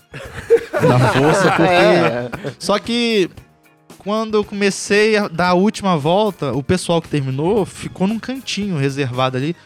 A galera começou a gritar: bora, bora, vamos, você consegue. E o próprio pessoal que tava examinando tava dando força também. Cara, ó. isso é muito legal, Corre, né? vambora, você consegue, dá tempo. Bicho, aquilo lá Foi o gás que você precisava. foi o gás. E aí, eu, na última volta, na reta final, eu vi que já tava dando 17. Aí eu consegui correr. Não sei como que eu consegui forças ali, que eu cruzei a linha de chegada com 17, 4 segundos. Caraca, eu tô arrepiado, mano. Cara, Caraca. que moral, Meus tá, parabéns, E era velho. 17 quantos? 17, 17, 10. 10. Tem gente que cai, mano. Passou bem antes no meu ainda. curso, ela caiu. Mas faltava duas voltas pra ela. Mas ela achava que dava. O tempo tava indo embora. Ela caiu. Caramba. Ela caiu, coitada dela. É- Mas é ela complicado. passou, como é que foi? Ah, Não, não, ela não passou, infelizmente. Daquele. Dessa ela passou depois, né? Mas Aham, sim. aquele concurso ela não conseguiu passar. É muito complicado. Não é fácil, não. Não, não é fácil não. E André, a chuva no concurso de vocês foi a cereja do bolo que você não precisava, Não né? precisava, cara. Foi muito difícil. Eu lembro que eu tava trabalhando nessa, nesse período ainda. Meu chefe tinha me Aham. liberado pra fazer o exame, o teste, né? Mas eu fiquei uma semana mal. Não conseguia nem andar direito. Mas foi muito assim, é, foi prazeroso ter acontecido isso. Tem muita importância isso, né, cara? Porque eu consegui ver que eu venci aquilo que foi tão difícil pra mim, eu consegui vencer. E que é outro ponto que eu acho bacana, talvez foi a primeira vez que você notou o espírito de corpo que vai te permear o resto da sua carreira aqui na corporação. Cara, os caras eram seus concorrentes. Sim. A sua vitória ali poderia tirar a vaga de quem tava torcendo pra você, mas mesmo assim viram a sua necessidade e vai lá, guerreiro, vamos. No final das contas, até os próprios examinadores estavam te incentivando também. Isso é muito bacana, né, cara? me ali no canto, me deram parabéns. Os candidatos viraram pra mim, cara, você é guerreiro, você mereceu, parabéns. E foram me levando até lá fora, fui conversando com a galera e, tipo assim, foi muito bacana aquilo, cara. É muito interessante ver como o meio militar o meio policial se distingue das outras profissões. Tanto é que os próprios candidatos têm uma visão sacerdotal de polícia, de ajudar Maneiro, o né, espírito cara? de corpo, como ele mesmo citou. Isso eu fico muito feliz de estar numa corporação. Esse aspecto pra mim foi o que mais me pensou assim. Cara, esse é o lugar onde que eu me identifico, é aqui que eu gosto de trabalhar, principalmente pelas pessoas, né? Talvez a melhor coisa na polícia não é ter uma arma na cintura, não é poder prender ladrão, que é legal pra caramba também, mas sim as pessoas, os irmãos que você ganhou. E pode ter certeza, cara, essas pessoas que te incentivaram, André, acompanharão a trajetória de vocês como verdadeiros irmãos. Isso é muito legal, né? E assim, nesse universo de preparação TAF, qualquer ajuda é muito bem-vinda, né? É, exatamente. E ali você comentou sobre a execução do- dos abdominais, por exemplo, e também na barra fixa, é, há algumas particularidades, né? Algumas exigências do edital que devem ser cumpridas para que o Se não é invalidado, né? Isso. O, movimento. para que o examinador compute aquele movimento. E também foi importante a- o apoio de alguns militares que nos ajudaram, também o Cabo Fonseca e alguns outros militares que participaram de grupos de WhatsApp com a gente. É, ensinando, explicando melhor como, como se executavam os movimentos. E é, eu gostaria de citar e agradecer a cabo Sinara Boldrini, né, uma cabo da Polícia Militar que Ela trabalha, ela tá, tá lotada onde? Acredito que hoje ela é lotada em Vitória, não, não sei a companhia. Ela, inclusive, é uma mulher com muito preparo físico. Até onde eu sei, ela é a única mulher que tem o, o curso de. o CTO, né? O curso de tripulante O operacional do CTO. Nota E. Caramba, CTO é casca grossa. Cabo, um forte abraço pra senhora aí, muito bacana, foi muito importante pros alunos aí. Foi muito importante, agradeço muito pela ajuda da Cabo. Bacana demais. Eu sou da filosofia de que quem tem honra, a gente tem que dar honra, né, cara? A gente tem que recompensar as boas iniciativas, né? Por isso que eu bato muito na tecla de dar valor a quem safou a pano de vocês, principalmente pela natureza diferente do concurso de vocês, né? Eu quero ser polícia, mas eles não querem não. E dentro do concurso, a gente chega num ponto onde que tem uma mística, uma aura negra ali, porque a gente geralmente não tem conhecimento científico sobre aquilo, né? E a gente sempre tem medo de, meu Deus, será que eu sou doido e vou reprovar no psicotécnico? E o curso de vocês eu acho que foi um pouco particular nisso, né? Como é que foi a primeira reação de vocês antes do psicotécnico, tipo assim, caramba, o que será que vai rolar nessa prova e durante a prova? Comentem aí, por gentileza. Estávamos muito apreensivos, né? Hum, A gente não sabia o que nos esperava ali. É um território Mas- hostil, né? Tipo. Exatamente. Ah, tem que fazer, vamos lá e vendo o que vai dar. Teve até alguns preparatórios que Deram alguns é, bizus? deram aulas, bizus, né? Que ficou um monte de gente reprovada depois, mas. mas Foi um é, bizu furado. Eu pensei, vai eu mesmo e que seja Que feita a vontade de do Senhor. Exatamente, o que tiver de ser, vai ser, né? E aí, vocês chegaram na hora da prova, como é que foi isso, cara? É, eu fui com um pensamento assim, é outra prova. É a segunda prova da. Entendi. Né? Mas só que é um teste. Fato interessante que a gente descobriu conversando com os outros candidatos é que tinha lá, né, aquelas palavras, cinco palavras terminando com sufixo ar. Aí nego que falou, Isso. colocou esquartejar, matar, trucidar. É incrível. Isso foi muito, engra- A foi muito mente do, do- do candidato de polícia. E a gente brincou muito com essas palavras que a galera usou, porque a gente imaginou um, um cara corrigindo Exato, aquilo. né? É um concurso pra polícia. Imagina ele corrigindo lá, esquartejar, Parecendo o matar. Alborguete, né? Eu tô louco. lá. Exato. Cara, que doideira. Mas, cara, e o teste de memória? Eu vou contar a minha experiência. Quando eu virei lá, porque pro ouvinte aí que não tá dentro do universo de concurso da polícia, no psicoteco, um dos testes é o teste de memória. E o teste de memória consiste de, numa folha, você memoriza, sei lá, por 5 minutos, uma figura caricaturada, geralmente é um desenho, né? Uma figura feminina, aí tem lá Amanda, estilista e mais outra coisa. Gosta de passear no parque. Então você fica ali olhando vários perfis de pessoas e num determinado momento você fecha ali aquela página, dá um tempinho e aí você tem que refazer aquilo que a sua mente memorizou. O problema, cara, é que, bicho, de 30, eu acho que eu coloquei 8. Isso achando assim, caramba, eu acho que é o meu máximo. E aí ali foi uma das coisas também que eu falei bem assim, caraca, eu, eu acho que eu sou um bosta. eu não consigo memorizar nem isso. Isso foi uma dificuldade em vocês também, memória? Eu, particularmente, a memória foi o que mais me assustou. Porque você abre uma Assusta, página né? com várias, várias caricaturas, É bizarro, né, nomes diferentes. Eu fiquei, tipo, assustado. Nossa, se eu não lembrar como é que vai ser, caramba, eu vou reprovar. Eu acredito eu que se eu lembrei seis foi muito. cara? É, não. Mas aí você percebe que o, o método avaliativo não é só produção, né? Não Ah, é só lá. quantitativo. É, a gente tá falando de canelada, porque a gente não sabe nada. Né, eu não sou psicólogo, não sou psiquiatra, mas assim, a lógica caminha pra isso, porque eu vi pessoas que completaram a lista toda e eu conheço o cara, o cara reprovou. Então, É é. porque normalmente, cara, não é aquilo ali você pegar e falar assim, ah, o cara é doido porque não passou, ou o cara não é doido porque passou. Bem lembrado. ideia Adendo É, é, perfeito. é o seguinte, a polícia fala, eu quero um perfil de pessoas assim. Às vezes você não tem o perfil que a polícia tá querendo naquele momento ali, talvez Aham. no outro concurso você vai ter. Naquele momento, aquele perfil, você pode não atendê-lo, tá entendendo? Isso aqui me explicou foi um profissional da área que trabalha com, com isso, formado, isso pela UFS e tal. Entendi. Que eu também tinha essa dificuldade, porque eu olho, eu tenho muitos amigos meus que reprovaram, e tem amigos meus que hoje não estão na polícia mais por causa disso. Ou é como você falou, mas você também, às vezes, o cara não tá no dia bom.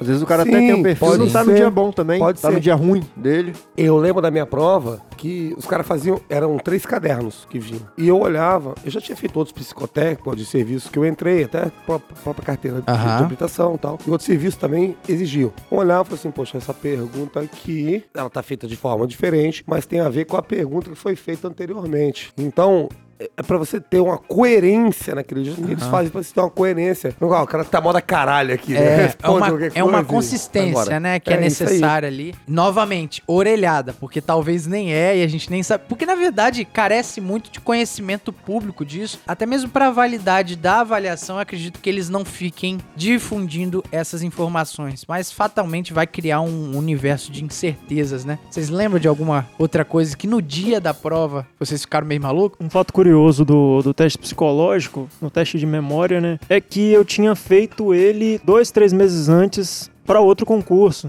Ah, sim. né, que era da- das Forças Armadas. Então, para mim, era o mesmo teste. É mesmo, você Pra fez mim o concurso, o, o concurso da Força Armada, o quê? Foi da Marinha, Marinha, de marinheiro. que né? bacana, cara. Passou? Passei, mas não fui pro- porque eu queria ser polícia, né? Caraca, olha só, você já seria. É, eu tenho um amigo, inclusive, que tá formado, o Júnior. Um abraço pra ele aí. Um abraço pro Júnior aí, camarada. Bacana. Mas enfim, voltando ao psicotécnico, realmente foi essa bagunça na cabeça de vocês, essa.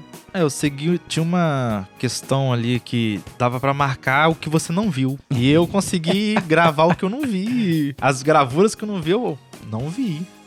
E as que eu Caraca. vi, Não que conheço foi poucas, é, foram Entendi. poucas gravuras que eu consegui decorar ali, porque é a profissão da pessoa e o nome dela. Sim. Não tem como gravar o nome e a profissão, aí tipo assim, é bem louco isso. eu consegui ver, que lá atrás eu consegui ver o cara, né? A profissão do cara e o nome do cara, eu marquei. Agora o que eu não vi, eu fui marcando. Não vi, né? Que não estava ali no, no, no meio, né? Da seleção daquelas gravuras. Entendi. E no concurso de vocês, e especificamente no de vocês, a gente não pode deixar de citar a infelicidade, né? De ter a paralisação do concurso específico por essa etapa. Foi nessa etapa que paralisou o concurso, não foi? Exatamente, foi no exame psicossomático que nós tivemos um, um problema aí, que houve um erro de correção da banca. Quem afirma esse erro de correção da banca é quem? É o Ministério Foi o Público? Ministério Público e o CRP, o Conselho Regional de Psicologia. Entendi. É importante distinguir isso, até mesmo pra gente fazer um adendo justo. A gente respeita a profissão dos nossos companheiros psicólogos, psiquiatras, né? Uma coisa é uma coisa, outra coisa é outra coisa. Se houve uma investigação e o Ministério Público aferiu que houve um equívoco na correção, a gente só tá replicando o que o Ministério Público aferiu aí. O o primeiro motivo para suspeição foi a quantidade muito grande de pessoas que reprovaram no teste. O que foge um pouco à lógica, né? Porque geralmente passa a maioria e fica a minoria, né? Exatamente, e aconteceu o contrário. A maioria reprovou. Caramba. Tanto que no, para o curso de formação de oficiais sobraram somente 24 candidatos. Caramba. Menos candidatos do que o número de vagas 8%. oferecidas, que eram 30. De 300 passaram apenas 24, não foi? Só foi 24 algo assim. pessoas. E aí houve a suspeição e muitas pessoas entraram na justiça. Aí houve aquela enxurrada de eliminar e o Ministério Público decidiu entrar para investigar. No decorrer dessa situação, o Conselho Regional de Psicologia foi contactado, eles pesquisaram e verificaram que realmente houve um erro na correção. Não sei tecnicamente Aham. explicar o que aconteceu, mas eles disseram que realmente houve o erro. Assunto que cabe ao Ministério Público, né? Vamos deixar dissociado nisso aqui, isso é muito importante. Se o Ministério Público parou o concurso, é o que a gente tá falando. A gente não tá entrando no mérito se é devido ou não, né? Vamos lá. Exatamente. E aí, diante dessa situação, a Procuradoria-Geral do Estado fez o estudo da situação e aí emitiram um parecer à Polícia Militar e aí decidiram fazer essa alteração no edital. E foi publicado isso, essa retificação. Ou essa seja, retificação foi real- publicada. Cara, eu imagino o quão vocês devam estar craques nessas situações jurídicas, principalmente por causa dessa situação particular do concurso de vocês. E o Streg sabe explicar melhor isso. Quando há uma imensa demanda judicial sobre aquele determinado concurso, a bem da coisa pública, é paralisado aquele concurso, né, Streg? Na verdade, é, é o que, que acontece. O que chamou a atenção foram justamente o ponto que vocês abordaram: o número de reprovação. Não é um número comum. Então, isso aí já salta aos olhos. Se houve um erro ou não, aí compete aos profissionais da psicologia. Né? Aí vocês deixaram bem claro aí que o Conselho Regional de Psicologia entrou no assunto. E deu o parecer dele, de que houve um erro na correção. Então, se o conselho, que é capacitado tecnicamente, disse isso, não cabe outra coisa à instituição, não cabe outra coisa ao poder público do que rever o seu próprio ato. Então, eles retificaram o edital para corrigir um erro que ocorreu no concurso. A administração pública tem esse poder de rever seus próprios atos, principalmente quando esses atos são eivados de vício, né? Ocorre erro nesses atos. Ocorre alguma coisa que foge à normalidade, né? Muito importante isso que o Streg citou e foi o que aconteceu, né, cara? A paralisação. Quanto tempo vocês estão parados relacionado a isso? No psicossomático, nós ficamos parados aproximadamente quatro meses Quatro direto meses pra ir pra próxima etapa. pra sair a retificação ali e o concurso voltar a andar. E nessa história desagou em mais de dois anos de espera, né? Isso aí. É, cara, isso não dá pra prever e assim, o que a gente pode falar é dar os devidos parabéns a todos que passaram nesse concurso e tiveram paciência de aguardar, porque eu imagino quantas coisas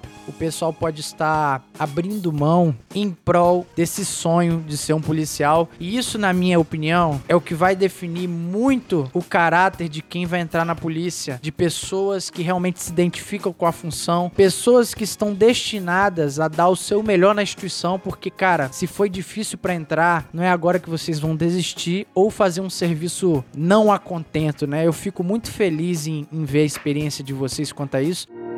Eu quero ser polícia, mas eles não querem não.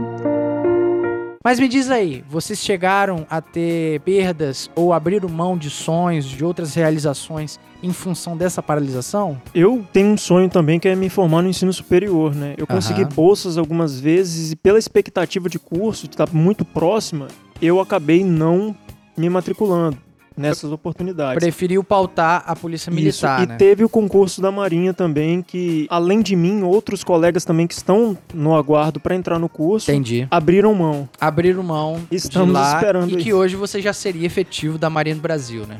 Que é uma carreira digníssima. Os nossos sinceros abraços fraternais aí aos nossos irmãos militares das Forças Que Armadas. tem um dos cursos mais difíceis e muito, rapaz, louvável Com demais. certeza, né, Né? cara? Porque os camaradas são pica, né? E além dessa questão do concurso, eu acredito que muita gente abriu mão, inclusive de questões profissionais, questões de estudo, né? É, eu tive que trancar a faculdade, né? Com a faculdade, Tranquei André. a faculdade. Tive que fazer um pedir, né, conta no serviço. É mesmo, cara. E tudo parecia que já iria iniciar o curso, né? Praticamente. Já as próximas etapas seriam rápidas, né? Aí eu tive que fazer isso, esse sacrifício que hoje, se eu for olhar lá atrás, poxa, já estaria quase me formando. Exato. Até porque é uma das etapas do concurso, pelo menos no, no tempo regulamentar, né? Quando o concurso caminha da forma comum, é uma exigência de você entregar ali que você não tem vínculo empregatício com lugar nenhum. Então você tem que abrir mão do emprego. Eu não tive essa preocupação porque eu saí do ensino médio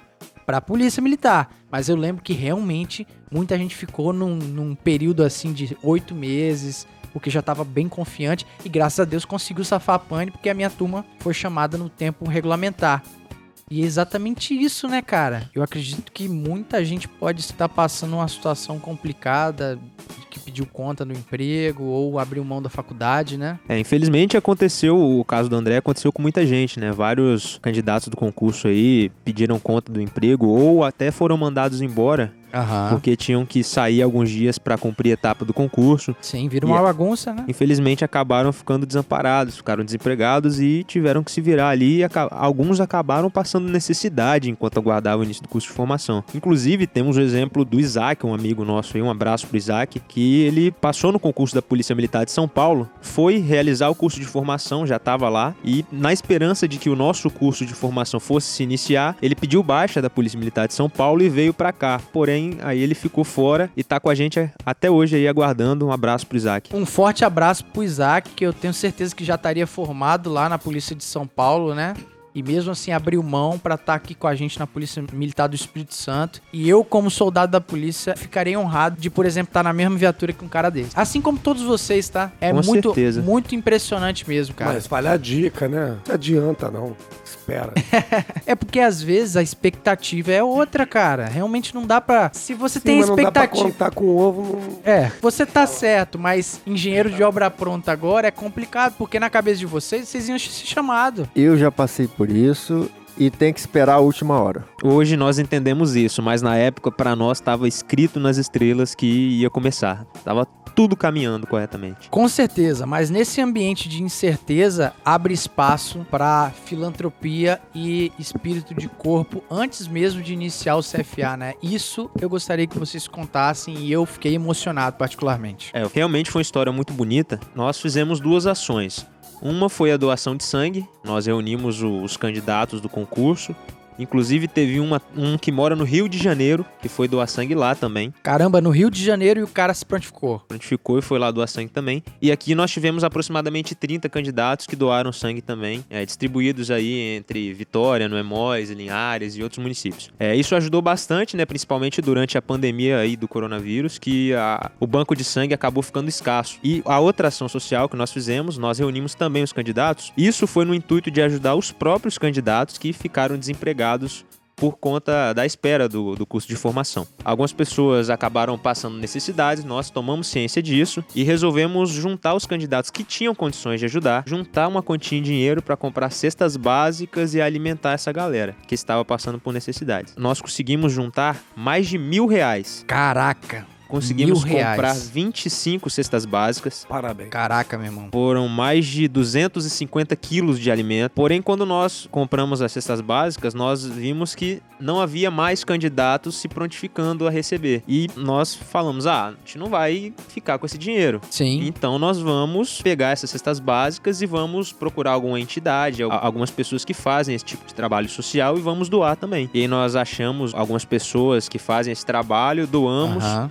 Essas cestas e aí eles foram, de- entregaram, deram retorno pra gente. Foi alguma instituição? São pessoas de uma determinada igreja que, que fazem esse projeto social juntos. né? Bacana, hein? O projeto Missão com Fé, inclusive eu recomendo aí pessoas que puderem ajudar, principalmente nós ainda estamos passando por uma crise, é importante citar isso. sim, sim, importantíssimo. Ainda há muitas pessoas passando por dificuldades, sempre houve, na verdade, né? Com essa crise se potencializou. O projeto Missão com Fé, quem tiver interesse aí, puder ajudar, pesquisar no Instagram, entrar em contato para ajudar as famílias que estão necessitadas. Um forte abraço pro pessoal aí do Missão com Fé, né? Isso. Importantíssimo isso aí. E isso aí, com certeza, sem medo de errar. Isso foi muito importante pra quem recebeu, cara. Eu imagino o pai de família ali que abriu mão do seu serviço pra viver o sonho, porque a gente carrega os nossos familiares dos nossos sonhos, né? A gente abre mão de tanta coisa e a gente não tá sozinho no mundo. As minhas decisões, elas incutem nos meus familiares. Essa gente realmente abriu mão pra viver o sonho e eu acredito que os familiares também passaram a entender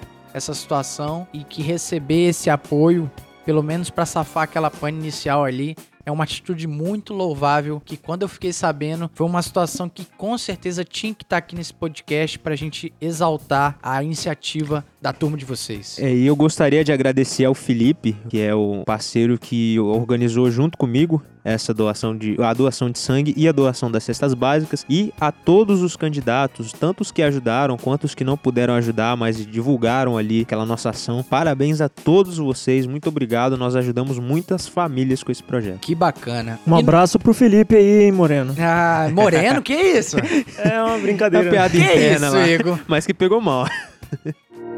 Eu quero ser polícia, mas eles não querem não. Dando prosseguimento a esse episódio do nosso podcast, que a gente tá muito feliz de receber vocês aqui, tá bom? Poder mostrar o lado de vocês e ser também edificados com essa experiência. Sejam sempre bem-vindos, os microfones estão abertos pra vocês. E a polícia tá de parabéns, só cara intelectual, só cara inteligente. Né, Alvernaz? Isso é muito bom. Nós tivemos uma discussão aqui, um debate fo- fora do ar aqui, até meio que muito intenso, agora há pouco. Mas coisas muito bem fundamentadas, né, Estreia? Cada um dando o seu ponto de vista sem falácias. Bacana mesmo, interessante. E qual que é o nosso próximo passo agora? Vamos responder as perguntas dos nossos camaradas que não podem estar aqui na bancada com os microfones, mas que mandaram os seus questionamentos nas nossas redes sociais. Então a gente abriu esse espaço para eles Alvernais, foi uma enxurrada de perguntas, tá? Eu Essa- imagino, hein? Essa o galera. ouvinte aqui tem voz ativa. Ah, com certeza. E outra coisa, eu fico muito feliz já de antemão. Eu quero agradecer a todo mundo que participou. Vocês compraram a ideia mesmo, vocês estão ouvindo o nosso podcast. Isso alegra muito o nosso coração. E a gente vai tentar responder na medida do possível a todos aí. Pessoal, fazendo um adendo hoje, a gente tá gravando num dia muito especial, que é o dia do soldado. Né, Cara, eu tinha é esquecido importante disso. demais. E hoje nós estamos aqui com seis soldados da Polícia Exato. Militar. Vocês já são soldados, Exato. vocês já são polícia, já fazem parte da família. Sejam muito bem-vindos e vão ser muito bem acolhidos e a gente precisa muito dos senhores, tá? Agradecemos Obrigado. muito aí pela oportunidade e pelas palavras do nosso amigo Alvernaz, Alvernaz.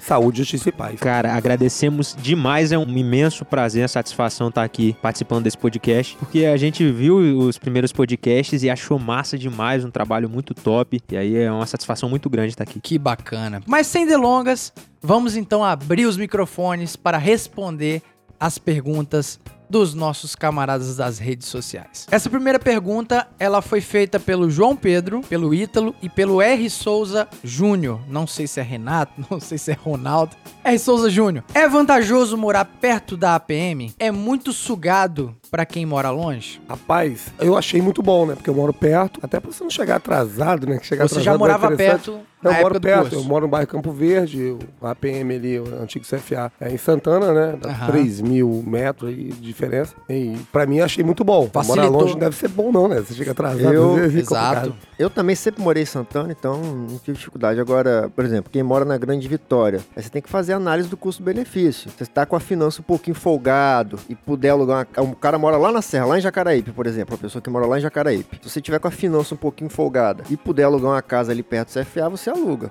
Sim. Aí aí é você que vai analisar. Agora, se você estiver apertado, não tem jeito, mas você vai ter que acordar 4 horas da manhã, E aí pegar o complica, ônibus né, e vir de ônibus. Ou se- não sei se você tem. se- se- hoje em dia, os alunos, muitos alunos têm carro, têm moto, né? Mas se você puder morar mais perto, quanto Meu mais amigo perto, melhor. Gripa morava lá em Fel... mora até hoje, né? Ferrosa. Caramba, longe, hein? Todo dia, cara. É complicado. Guerreiro, Ele nunca hein? chegou atrasado, hein? Tava É sempre mesmo? É, e- Cabo e- Griba, né? Cabo Gripa. E a Assunção, ela é muito cedo, né?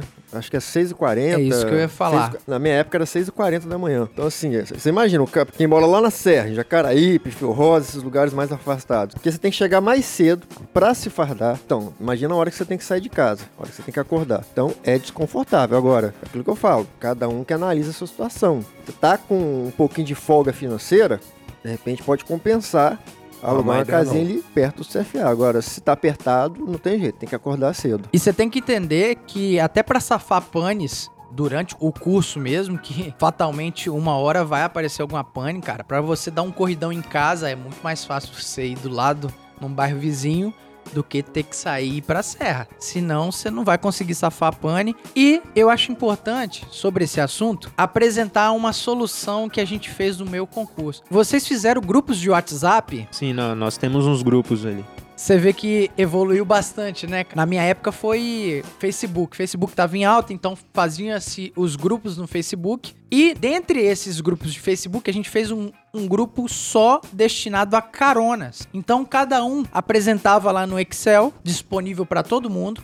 Como se fosse um classificado de caronas. Então, um camarada que naturalmente já saía, sei lá, da Praia da Costa, ele passa por inúmeros bairros de Vila Velha até chegar ao CFA. Então, cada pessoa se prontificava, pô, eu moro em Ataíde. Você vai fazer essa rota? Então combinava e, cara, dava muito certo. Essa é uma dica que eu posso dar pra vocês também, porque eu passei a maior parte do meu curso indo de carona pro CFA com o soldado Correia, que tá na segunda CIA, e o soldado Menezes, Caveira da COI. É o soldado Menezes aí, meu amigo, mora lá no meu bairro, Marcílio de Noronha. Um abraço aí. Maneiro, você conhece ele como Bob ou como jiu-jiteiro? Conheci no Bob, início hein? como Bob, treinei com jiu-jitsu com ele também. Massa demais, cara. Agora, pra quem mora no interior, é de outro estado, aí não tem jeito, né? Não tem nem o que Aí já era, discutir. né? Inclusive, eu até dando, tava dando uma olhada hoje no LX, já tem gente alugando casa já. Sim, sim. E corre, tá? Porque se a parada é em novembro e você tiver que alugar, quanto mais rápido, mais rápido. Vocês vão ouvir bastante isso no curso. Próxima pergunta. Quais as despesas durante o curso? É uma pergunta meio genérica, né, cara? A alimentação pesa bastante, né, cara? Porque Alimentação você não vai pagar o muito. almoço, vai pagar o seu café da manhã, Isso da é verdade. tarde. Então é, é complicado. Tem gente que leva, Quem mora mais longe costuma levar, né? Eu, no meu caso, quando eu tava no CFA, como morava perto, tinha uma hora de almoço, eu conseguia vir em casa pra me comer, a maioria das vezes. Às Mas- vezes não dava tempo, aí a gente comprar por lá mesmo. Mas vale lembrar que você deve sempre estar a par das informações que forem proferidas a vocês no curso, tá? Igual o meu curso, é, não podia levar marmita. Então você tinha que desembolar lá no rancho, você tinha que desembolar com as cantinas, tinha as concessões ali, né? Cantina do Alemão, que fez história na polícia, né? Então, antes de qualquer coisa, ah, para economizar grana, vou levar a marmita, antes saiba se realmente pode ou não, mas é provável que possa, né? A gente tá lendo aqui as perguntas do pessoal do Instagram, mas é justo também dar espaço pra vocês. Vocês querem fazer alguma pergunta que tá vindo na cabeça aí? Como funciona a lotação após o término do curso? Presumo que você esteja falando quando você forma, pra qual lugar você vai trabalhar, né? Isso. Rapaz, nunca é certo, né? Exato. Cada curso é um curso. No meu curso, por exemplo, é, os primeiros escolhi, né? Sim. Às vezes você quer ir pra um lugar, torce pra quem ficar na sua frente não querer aquele lugar. Mas assim, depende do curso. Às vezes nesse curso aí, eles vão pegar, ó, a gente precisa de gente em tal lugar e vai mandando. É complicado isso aí, tá? É porque, não, nunca é vamos, certo. vamos- vamos assim, vamos botar, Nunca é vamos, certo. vamos trazer o lápis temporal. Geralmente, nos últimos concursos tem sido assim, a polícia tem terminado os cursos de formação mais próximos do final do ano. Pra quê? Pra aproveitar Operação Verão. os recém-formados na Operação Verão. Então você vai pra Operação Verão e você vai pra qualquer lugar. Aí depois que acaba a Operação Verão, aí é feito um realocamento. Na medida do possível, você consegue atender parte ali da tropa. Não vai conseguir atender todo mundo. Tem gente que vai ficar longe de casa, não vai, Sim. não vai ficar onde optou pra ir. Na medida do possível, é feito essa. Tem até um relato social, né? Sim, tem você relato vai lá social no QCG, também, informa tipo de a situação. Mas não consegue atender todo mundo. E, pra quem tá entrando agora, saiba de uma coisa: você fez concurso pra Tá, Polícia do Militar do Espírito Estado do Espírito Santo. Santo. Então você pode estar sujeito a trabalhar Sim. em qualquer lugar do Estado. Sim, com certeza. A polícia tenta, na medida do possível, atender aquela necessidade. Ah, vou tentar botar um militar perto da casa dele. Mas nem sempre dá. E aí, paciência, né? Mas é aquele negócio, além da questão das colocações lá nas cabeças, né? É muito provável que se você tiver entre os 50 iniciais, você possa sim escolher. E como é feita essa escolha? Na minha turma, 2014, foi dado um papel apresentando três preferências em ordem de preferência mesmo. E, pelo que eu vi, a maioria das pessoas do meu pelotão, pelo menos a primeira opção de batalhões de área, sétimo batalhão, quarto batalhão, sexto batalhão, entenda? Foram respeitadas isso. Então, quem queria ir pro sétimo ia, quem queria ir pro quarto ia. Só às vezes era difícil, por exemplo, você colocar Rotan, BME e, sei lá, cavalaria. Ah, isso aí, é muita meu gente amigo. boa. Aí, Próxima pergunta de vocês, vamos lá. O que acontece quando um aluno reprova em Ah. alguma matéria ou a liminar dele, se ele tiver uma liminar, cai? Essa liminar é suspensa. O que, que acontece com esse, esse aluno? Tenso, Rapaz, né, cara? É sempre traumático, né? Traumático. Inclusive, eu passei pelas duas coisas. É mesmo? Eu vi um aluno que era de eliminar, acabar sendo retirado do curso, fazer de eliminar, inclusive do meu pelotão. Hoje em dia, ele Caramba. é bombeiro e tal. Inclusive, no primeiro dia de aluno dele lá, ele falou que o sonho dele era ser bombeiro. Até uma gozação que nós fizemos com ele, saco dele. Ele conseguiu ser bombeiro, passou no bombeiro, no bombeiro lá. Que massa. Mas foi muito triste o dia que ele saiu. Ele era testa, ficava na testa do pelotão ali comigo. E sobre você reprovar, cara, eu também tenho. Quando você reprova uma matéria, tudo bem. Mas você tem uma quantidade de matérias que você pode reprovar ali. Sim. Se passar dessa quantidade de matérias, aí você vai ficar pra depois. E tem quantidade de verificações finais É. que você pode. A gente É. não vai dar número aqui pra não dar uma É. canelada. É muito tempo Isso aí. atrás. Eu presumo que é, seja agora, 10. agora mas enfim. tem mais matéria também, É. fica até Isso, difícil. Aí é difícil falar agora. Ele ficou nessa, nessa situação aí. Sim. Ele, na verificação final, ele reprovou também e ficou agarrado. Ficou uns três meses depois, dá pra se formar. Então, é muito triste, é muito ruim. lembrando Isso afeta que- o pelotão inteiro, é muito ruim. As liminares. Por isso que quando eu fiquei reprovado no, no psicológico, eu optei por não entrar com liminar. A liminar, ela pode cair até depois do curso. Tem Com um, certeza. exemplo disso lá na minha Na rua. companhia. Na nossa companhia aconteceu. Né? Um, um policial da minha turma, já tinha mais de um ano de, de formado já, a liminar dele caiu. Sim. Ele fez, só que ele é guerreiro, ele fez o concurso de novo, passou sem eliminar, sem nada. Hoje tá lá trabalhando com a gente Fala o de nome novo. dele, fala o nome do guerreiro. Soldado Diogo. Ah, Soldado Diogo. Diogo. Grande abraço pro Diogo. do meu Diogo- pelotão da minha turma. Diogo CFSD 2011, 12, 13, né? Quando é, volta, assim, é bom, praticamente né? um CFO já. É, CFO é dele. Porque, cara, teve uma vez que eu tava baixando a viatura no batalhão e chegou um policial lá baixando também, cara. Os caras chegaram pra ele e pegaram dele a funcional, Nossa, arma triste, de hein? fogo. E esse policial ele- tinha mais de 5 anos de polícia. Era da companhia também, você lembra dele? Tinha mais de 5 anos de polícia. E- Pegaram, e, ele veio Poxa, do. cara, muito Ele triste. veio lá de um estado do norte. Não sei se eu não me lembro se é o Amapá, se é. Eu não me lembro, um estado do norte. Complicado, E Ele né? tava ele treinando caiu, pra ele entrar no- na COI, mano.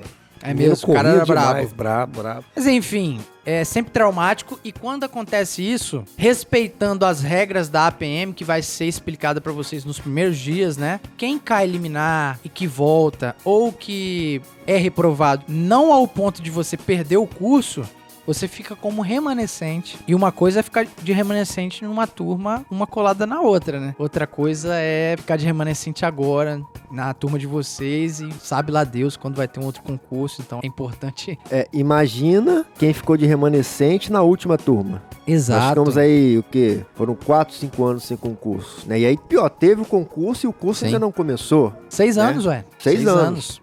Seis anos. Seis anos sem uma nova soldado. turma. Eu Vai ser o conheço. soldado mais antigo. Eu conheço, é exatamente, o aluno soldado mais É, antigo. Eu conheço uma pessoa que é aluno soldado até hoje. E assim, é uma situação muito específica que não cabe explicar aqui no podcast.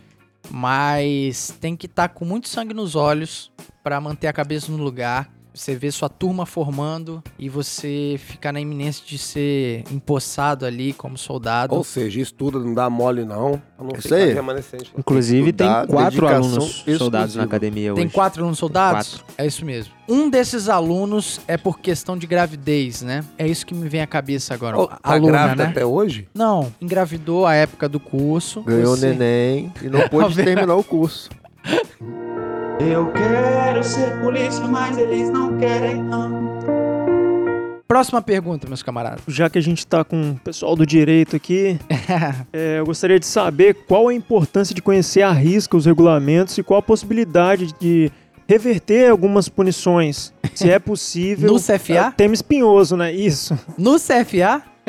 Provavelmente Rapaz, é, não. É difícil, mas acontece. Acontece. Às, vezes você consegue reverter, mas não é fácil. É, É. igual recurso de trânsito. Exato. Você pode às vezes conseguir, mas não Você é já fácil, pagou não. antes, né? Exato, exatamente. É importante conhecer, é sempre bom você conhecer as coisas. Exato. É sempre bom. Ah, eu conheço aí alguma coisa, você não chega ali cru, né? Agora eu não me lembro se são 40, 45 dias. É um período de adaptação. O meu Nesse foi 15 dias. 15 dias, eu não lembro quantos dias são exatos. 15. É um período de adaptação. E nesses primeiros dias, o aluno não estará sujeito à punição disciplinar. Pra ficha, né? Para ficha. Ele vai cumprir a cadeia, mas. ele- ele não, Mas não vai pra ficha a exatamente. ponto de cair o coeficiente ali Não, de, na de verdade, nota, eu, né? acho que, eu acho que nem, nem Não, cumpria a punição, no não. meu cumpria. curso, eu acho que No nem meu cumpria. Compre sim. Claro que Compra, cumpre. então, então tá. Mas passado esse período, o aluno já estará sujeito a cumprir e a sofrer sanção disciplinar. E uma sanção disciplinar sofrida ali durante o curso é uma coisa que você leva para sua ficha pro resto da sua carreira. E daí a importância de conhecer o regulamento. Vai haver aula de legislação policial militar. Não sei como é que vai ser tratado a questão do regulamento disciplinar em si, porque até o final do ano será editado um outro regulamento. Então eu acredito que essa matéria ficará para o ano que vem, se o curso começar agora. Aí eu não sei como é que eles vão fazer. Se vai adotar nos dois primeiros meses, novembro e dezembro, o, o atual e o ano que vem vai ensinar o novo. Não sei como é que eles vão fazer. Mas é importante conhecer para que vocês não incorram em transgressão de disciplina ou em, em punição disciplinar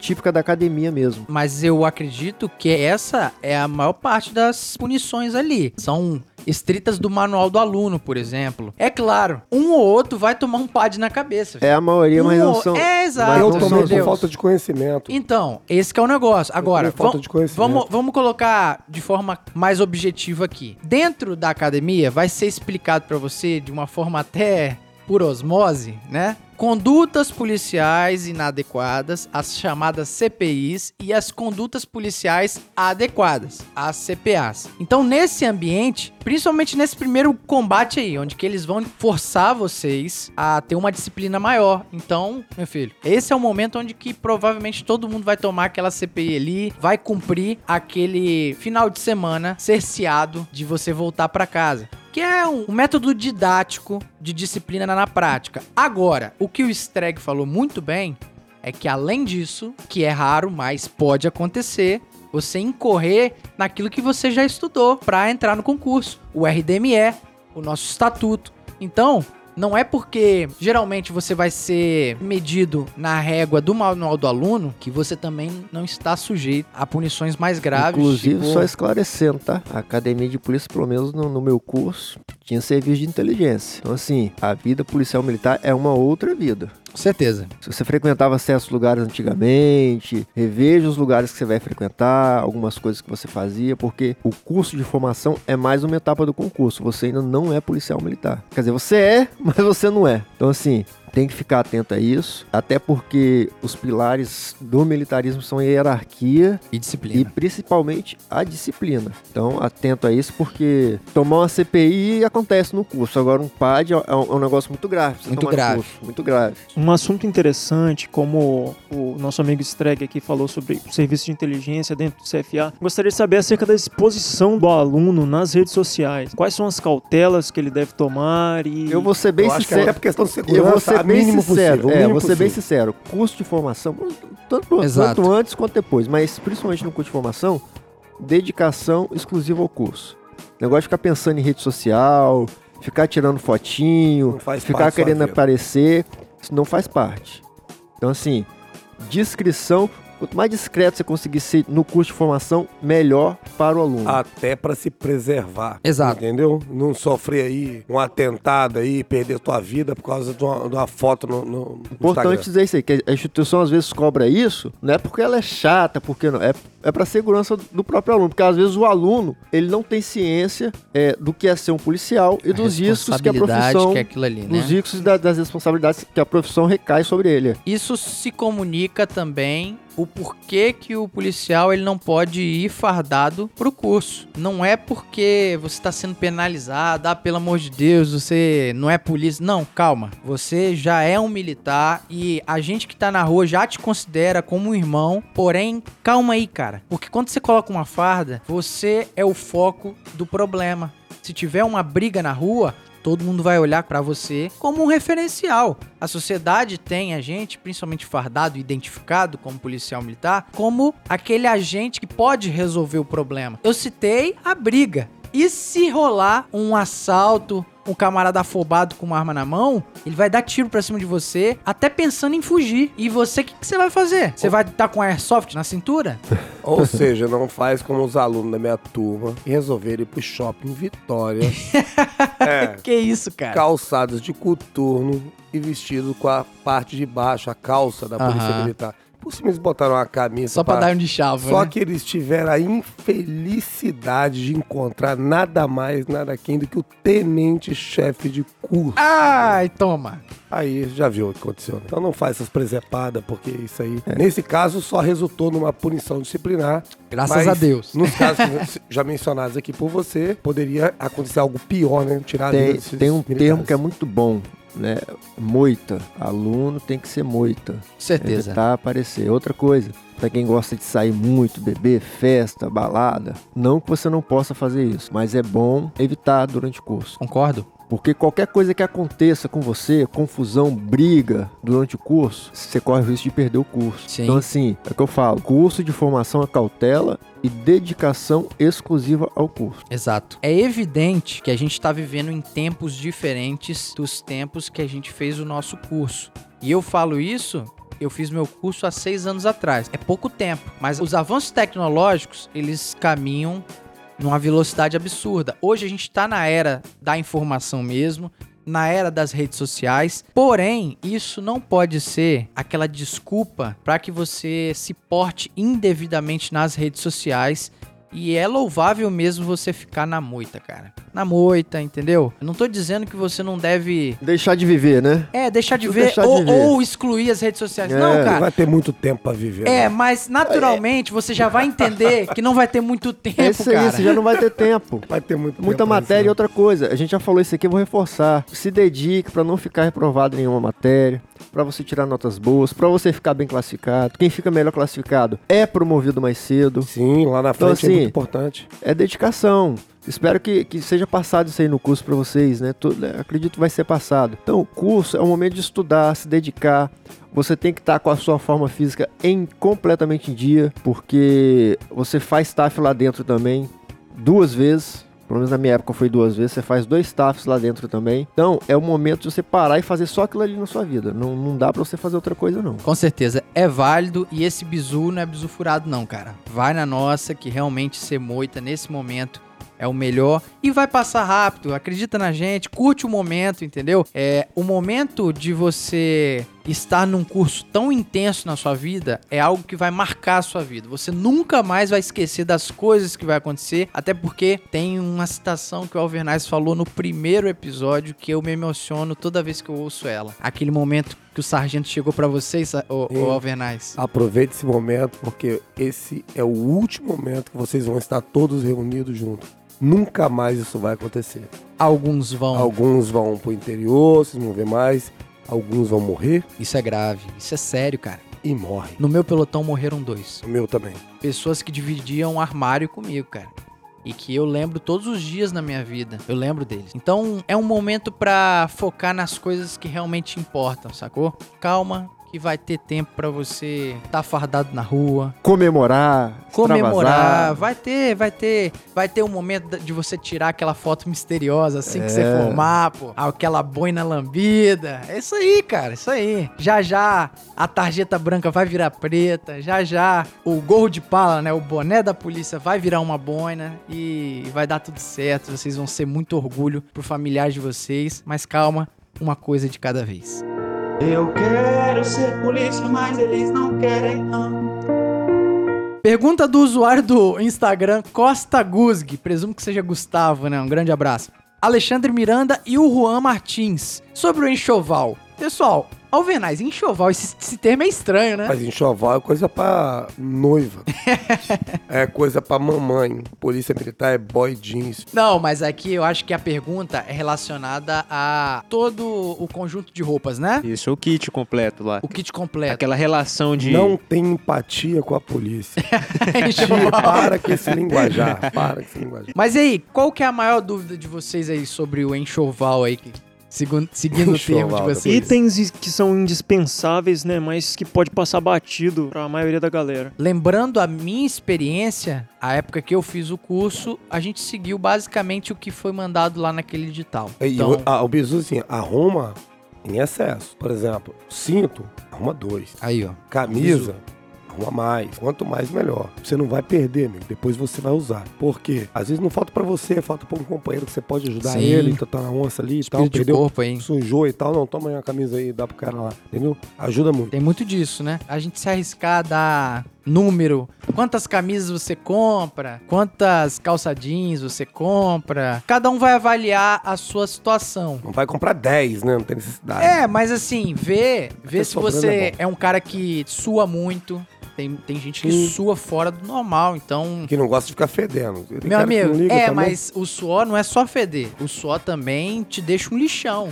E um lixão, meu filho, O você lixão vai, é comunicável. você vai ser caçado na APM lá. O lixão passa o final de semana limpando o lixo do CFA. Exato. então, cara, avalie-se a si mesmo. Eu acho que é muito sábio falar isso. Principalmente de, sei lá, gorro de pala, os bonés, né? Eu chutaria três. Camisa, o máximo possível, de acordo com a sua condição. Calção, cara, calção no mínimo dois, né? Calção, É é o cara, básico, eu tinha né? um só. Um só. Um só. Eu tinha muita sim. camisa, tinha uns três cintos. E outra coisa, a camisa nunca vem em vão, igual o Avernais falou. Na camisa você safa uma pane ali quando você forma, o aluno, você passa um corretivo ali, manda silcar novamente, vira soldado só e tá, e tá, tá padrão, É isso. É isso aí. Você não vai gastar dinheiro à toa relacionado a essas coisas, entendeu? Então, dê valor mesmo à fartura de equipamentos, né, Pra não ficar na onça. de investimento pra não ficar na, na onça. Uma pergunta do meu amigo João Vitor. Como faz pra trabalhar na inteligência, na P2? Maneira essa pergunta, hein? Geralmente, eu, novamente, nunca trabalhei no serviço de inteligência, sempre no serviço operacional, mas tenho contato com militares lá e eles sempre falaram o seguinte: a regra é não puxar recruta. Recruta, todo mundo sabe o que é, né? É o recém-formado. Geralmente eles não chamam, porque o cara tem que ter uma casca grossa na rua mesmo, né? Mas que o serviço de inteligência, para o ingresso nesses locais, é parecido com ingresso em qualquer batalhão diferenciado. CIMESP, especializado. É o voluntariado. Você vai lá, preenche uma ficha, você vai lá normal, num dia Tem comum. a ver com o perfil do, do militar. Isso. Aí vem a segunda fase. Você se voluntariou, é o primeiro passo. Você já demonstrou pro chefe lá, pro comandante, que olha, eu, soldado de Souza, quero trabalhar na DINT. E aí vai dar demanda do comando. O comando é o que vai ver se tem a necessidade de puxar mais. O alto comando da polícia vê muito isso, né? Realocar recursos. Então eles determinam se vai ter uma nova leva. Nessa nova leva, nos serviços de inteligência é ainda mais rigoroso as questões de uma investigação mais apurada na sua vida profissional, entendeu? Não que necessariamente você é ladrão, não, tá? Se você não foi pra P2, não é porque você é ladrão. É às vezes você não tem o perfil, você não é discreto. Não vai querer ser o destaque da escola de samba Exato. e depois fazer parte da DINT, que não vai dar. é, não dá, não dá, não dá. Presumo que o camarada que tem uma vida muito ativa nas redes sociais não, não, não rola, cara, de ser P2. Todos É por segurança dele mesmo. Todos os que eu conheço da P2, da Dint, são pessoas que, pela essência, é aquele cara moita na vida, né? Não só no curso. É aquele camarada que sempre fica na dele, é o camarada que sempre opta por nunca postar nada nas redes sociais. Então, o que eu não sei se é uma regra também, tá? Novamente, a gente fala pela nossa ciência empírica sobre o que a gente vive. Próxima pergunta. A pergunta é do Juan Martins. Quando o aluno tem contato com a arma de fogo? Cara, se for só o contato da arma de fogo, é na aula de armamento policial, onde que vai ser passado pra vocês a arma desmuniciada, só pra vocês conhecerem, ó, isso aqui é um revólver, isso aqui... Inclusive tem algumas histórias engraçadas, Alvenas, que quase sempre é assim. Pessoal, a gente tá passando, né, o, o oficial, o instrutor que vai estar lá, só a gente vai estar passando aqui a caixa, cada um pega um revólver e não pode fazer disparo a seco. Quando ele fala seco, faz assim, tec. Quase sempre alguém dá um Alguém já disparo. puxou, né? Quando tá ele tá... apontando pra cara, né? Exato, quase todo mundo, antes do oficial terminar a frase dele, já tá lá o barulho de disparo a seco. E o maldito que pega a arma, não, ele, ele bota o cano pra cara dele assim, né? Exato. É por isso normalmente essas armas, até as pistolas azul da polícia são azul, né? Aham. Azuis, é justamente pra isso, o cara não Aham. fazer bobagem, né? Mas ele vai fazer bobagem, ele sabe que vai fazer, Sim, então já sim. entrega pra ele não fazer. Aí, pra lá no futuro, lá pro final do curso, aí vai pegar, Isso, aí vai pegar real. a arma real, pra você dar o disparo real ali e tal, mas tudo treinado, vai ser tudo treinado, ensaiado, pra não fazer essas bobagens lá no stand de tiro. Até porque esse primeiro zaralho aí, geralmente é quando não tem a informação, porque vai ser dado no armamento policial sobre postura do que você faz com arma de fogo. É, o clássico Na verdade, tira o dedo fora do só, gatilho. vamos lá, vamos lá. Na não verdade, na verdade, antes de ser entregue a- o armamento, é dado todas as informações. Chega lá a caixa com o armamento, o instrutor vai falar, ó, você vai pegar, você vai botar em cima na mesa e você não vai encostar enquanto eu não É. falar pra você encostar. Mas eles botam a mão. Mas eles botam, o aluno bota a mão, ele quer botar a mão, não adianta. Ele quer botar a mão, apertar o pega e gatilho. deixa a arma em cima da mesa quietinha, não mexe. Só quando eu começar a mexer, vocês vão fazer do jeito que eu mexer, quando eu falar pra vocês mexer. Mas Verdade. o aluno quer É pegar. por isso que a arma é de brinquedo e não tem, tá desmuniciada. Pra ele Tem não que se ser, matar. porque vai senão o aluno cara se dele. mata. E o, Um ou outro vai fazer isso. e o fuzileiro brabo, que tinha desmontado a FAMAI. Cara, impressionante. Enquanto a gente tava lá, igual um sonso lá. "Ah, isso aqui é um cano? O cara tava desmontando, cara. O cara é bom, pô, é treinado. Mas- Mas aí o, o instrutor olhou pra cara dele bem assim, ué? O que que tá acontecendo, hein, menino? Quebrou? O que, que você tá. Não, e ele empolgadaço, cara. Foi muito engraçado que ele falou bem assim: não, não. Você viu? E foi em 10 segundos, Mas tem que coisa. tomar açúcar, porque ele, ele preparado do jeito que é, ele tem que entender que ele tem que É se atentar para as né? questões de é comando. segurança. Mas os é caras são sinistros, pô. Não, mas não pode. Mesmo que você saiba manusear, você tem que respeitar o comando. Verdade. No CFA, pra você atirar, você vai ter que ouvir essa palavrinha assim, ó. Perigo. Perigo! Aí você pode sentar o Se ar. não ouvir perigo, não atira. Não atira. E é muito importante relembrar que pra você ir pro stand de tiro com munição real, gente, vai estar muito massificado na sua cabeça que você não pode apontar arma pro colega, pra qualquer outra pessoa, sem que você esteja na iminência de atirar. Até porque, até com arma desmuniciada, você tem que ter essa postura pra você acondicionar o seu cérebro. É o controle de cano, né? Pra nem aprendendo. quando você souber que é só um pedaço de ferro, Tá Você sem munição nenhuma. Você não cogitar nem apontar pra ninguém se realmente não for apontável, né? Com arma não se brinca, às vezes a arma, ah, tá desmuniciado, vou brincar. Não existe isso, não Exato. existe. Às vezes você acha que tá desmuniciado e não tá, e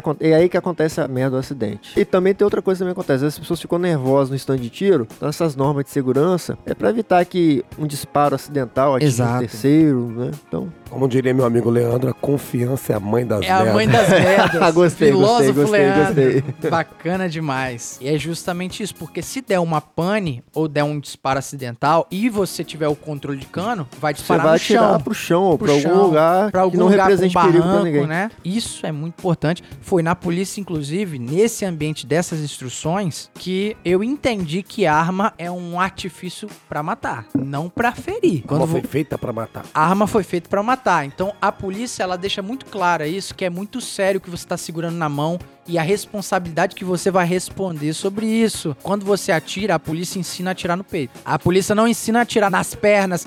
É, é nesse aspecto, entendeu? Quando, antes de entrar na polícia, eu achava que o seguinte, ó, o Colocar o mais policial... fácil de acertar. É, o policial tinha que acertar nas pernas, mas aquilo que vai neutralizar mesmo o agressor, você faz da melhor maneira possível, que é no peito ou na cabeça. Haja visto que a arma você não vai usar se não for pra essa para esse fim, ou seja, o policial, a regra é não atirar. A regra é não sair dando tiro a esmo, porque quando você for dar tiro, é pra dar pra acertar. Basicamente É isso isso. E você entende isso É isso pela legislação, pelas normas, pelos princípios do direito que é ali ministrado. Atirou é pra acertar. Exatamente. Próxima pergunta. Como que é a experiência do estágio supervisionado? Maneira essa pergunta, né? Porque você tá quase lá, né, Alvernaz? Olha só, querido. É importantíssimo o estágio supervisionado pra você ter uma noção de como é estar fardado na rua. E no CFA você não, não sabe. Você vai estar fardado ali dentro, mas você não sabe É a Vera, né? como é estar na rua fardado, como as pessoas vão te olhar fardado. Isso é importantíssimo. Só que eu vou te dar só um conselho. Não fica muito solto, não, porque o policial que vai estar com você, ele vai estar bravo pra porra. Porque ele não vai querer estar ali com você, cara. Porque Que geralmente é no PO pra você, você como aluno é uma responsabilidade muito grande. Muito eu, grande. quando fui aluno, fui pra rua e eu ficava puto pra caramba com os estágios. E eu só fui entender porque eles ficavam putos quando eu tava supervisionando o estágio. Porque qualquer coisa que acontecer com você é de responsabilidade do cara. Com certeza. Então, tudo que o cara chegar pra você e falar, ouve. Se você achar que aquilo não é bom pra você, não interessa, guarda pra você. Faz o que o cara tá te falando. O que ele tá te falando, você vai conseguir se formar e vai tá bom. Eu passei por isso, que eu peguei de instrução, que o sargento tinha passado pra mim, passei Aham. pro, pros alunos, e o aluno resolveu pensar. E ele pensou e fez uma bobagem. Aí, cara, eu tive que ir lá conversar com o sargento, pra mim que a mensagem era minha mesmo. Aí ele acabou não comunicando. Eu falei, ó, se for comunicar, comunica a mim, que não é minha, eu que autorizei. Não Olha a postura, autorizado. hein? Eu não tinha autorizado. Eu falei, comunica a mim que eu sou responsável. Porque se eles são comunicados, eles iam ficar agarrados lá, então foi um PAD e não ia se formar. Eu falei, ó, eu vou responder isso aqui, não vai dar nada.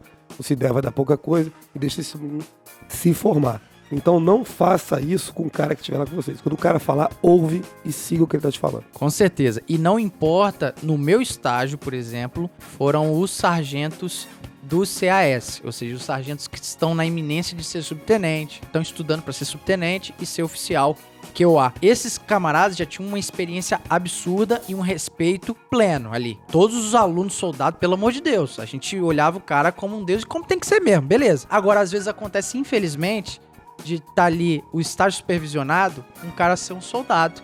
Ou seja, um soldado somos nós, 2009, 2011. São camaradas mais próximos, mas não confunda as coisas. Não é porque a gente vai ter um, um papo talvez mais leve, né? Um papo um pouco mais amistoso, que a hierarquia e a disciplina vão estar cessadas. E não é pagação de mistério, não. Eu não tô sugando, cara. O importante é o seguinte, a responsabilidade vai estar no soldado. Sabe por quê? Porque o meu estágio, eu não sei o seu, Venaz, o meu estágio foi com tonfa. O meu não foi. Tonfa, tonfa, tem O meu não foi com armamento real. Você é Aí sabe o que, que arma, não. acontece? Fica lá um soldado formado e às vezes um camarada que tem, sei lá, três anos de polícia. Vai estar ali um soldado com a sua carreira ali e mais quatro alunos soldado brabo, louco pra trabalhar. Achando que mundo- você é mochiba. mas todo mundo com tonfa. Você não tem nem meios Tem pra como. trabalhar. Aí sabe qual que é o negócio? Se der um barata voa, se ficar porrinhando a ideia do soldado lá, pra ir na boca de fumo ficar Pra fazendo... querer prender, né? É, Fazer exato. essas coisas aí. Cara, se der um barata voa, primeira coisa, o soldado ele vai, não sei aonde enfiar a cara pra esconder vocês. Pra tipo assim, pelo amor de Deus, não morre ninguém, né? É, eu, eu Tá imagino, porque a responsabilidade vai ser enorme. Então, meu amigo, se a responsabilidade vai estar naquele polícia, não importa se o cara é soldado. Respeita o cara, na moral. Porque é questão de tempo. Daqui a pouco você vai ser soldado também. Daqui a pouco a gente vai estar na rua, na mesma viatura, sem cacheagem, entendeu? Quer ver o que aconteceu comigo com o polícia da sua turma? Pois não. Eu tirando lá e chega e fala: ah, hoje você vai tomar conta de quatro alunos soldados. Era um dia normal, era dia 24 de dezembro. Geralmente é a isso minha mesmo. casa, tava todo mundo preparando churrasco, cerveja gelando. E, poxa, tô lá, pô, segurando com os alunos, tudo bem, vou sair aqui, vou sair três horas da tarde, vou embora pra casa. Os alunos soldados começaram, cara, a inventar moda. Vocês imaginam o que que era. Não vou contar a situação aqui porque não vem ao caso. Aham. Mas, e, e eu não consegui segurar um deles. Ele inventou moda. Ok, ele inventou moda, ele resolveu efetuar uma prisão. Porque ele efetuou uma prisão, eu falei, tudo bem, beleza, tá certo. Chamei a viatura, tinha que fazer a condução. Ele fez a prisão, e a viatura que conduzisse, a viatura estava até às 19 horas, e me despedi dos quatro alunos soldados e da viatura. Eu vim embora pra casa, curti meu carnaval, ó, o meu Natal. No seu Natal. O aluno soldado, ele ficou lá aquele dia, porque eu fiz contato com a guarnição, era 10 horas da noite. Os policiais que iam sair às 19 estavam lá com eles ainda, 10 horas da noite. Eles lá ficaram.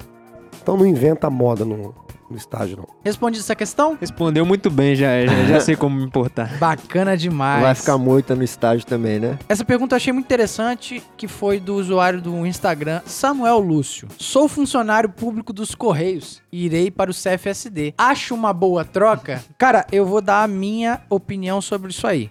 Se você tá com a mentalidade de ser policial militar, vai fundo, meu irmão. Vai fundo, vai ser bem recebido. É uma carreira incrível que eu tenho orgulho todos os dias na minha vida de estar aqui.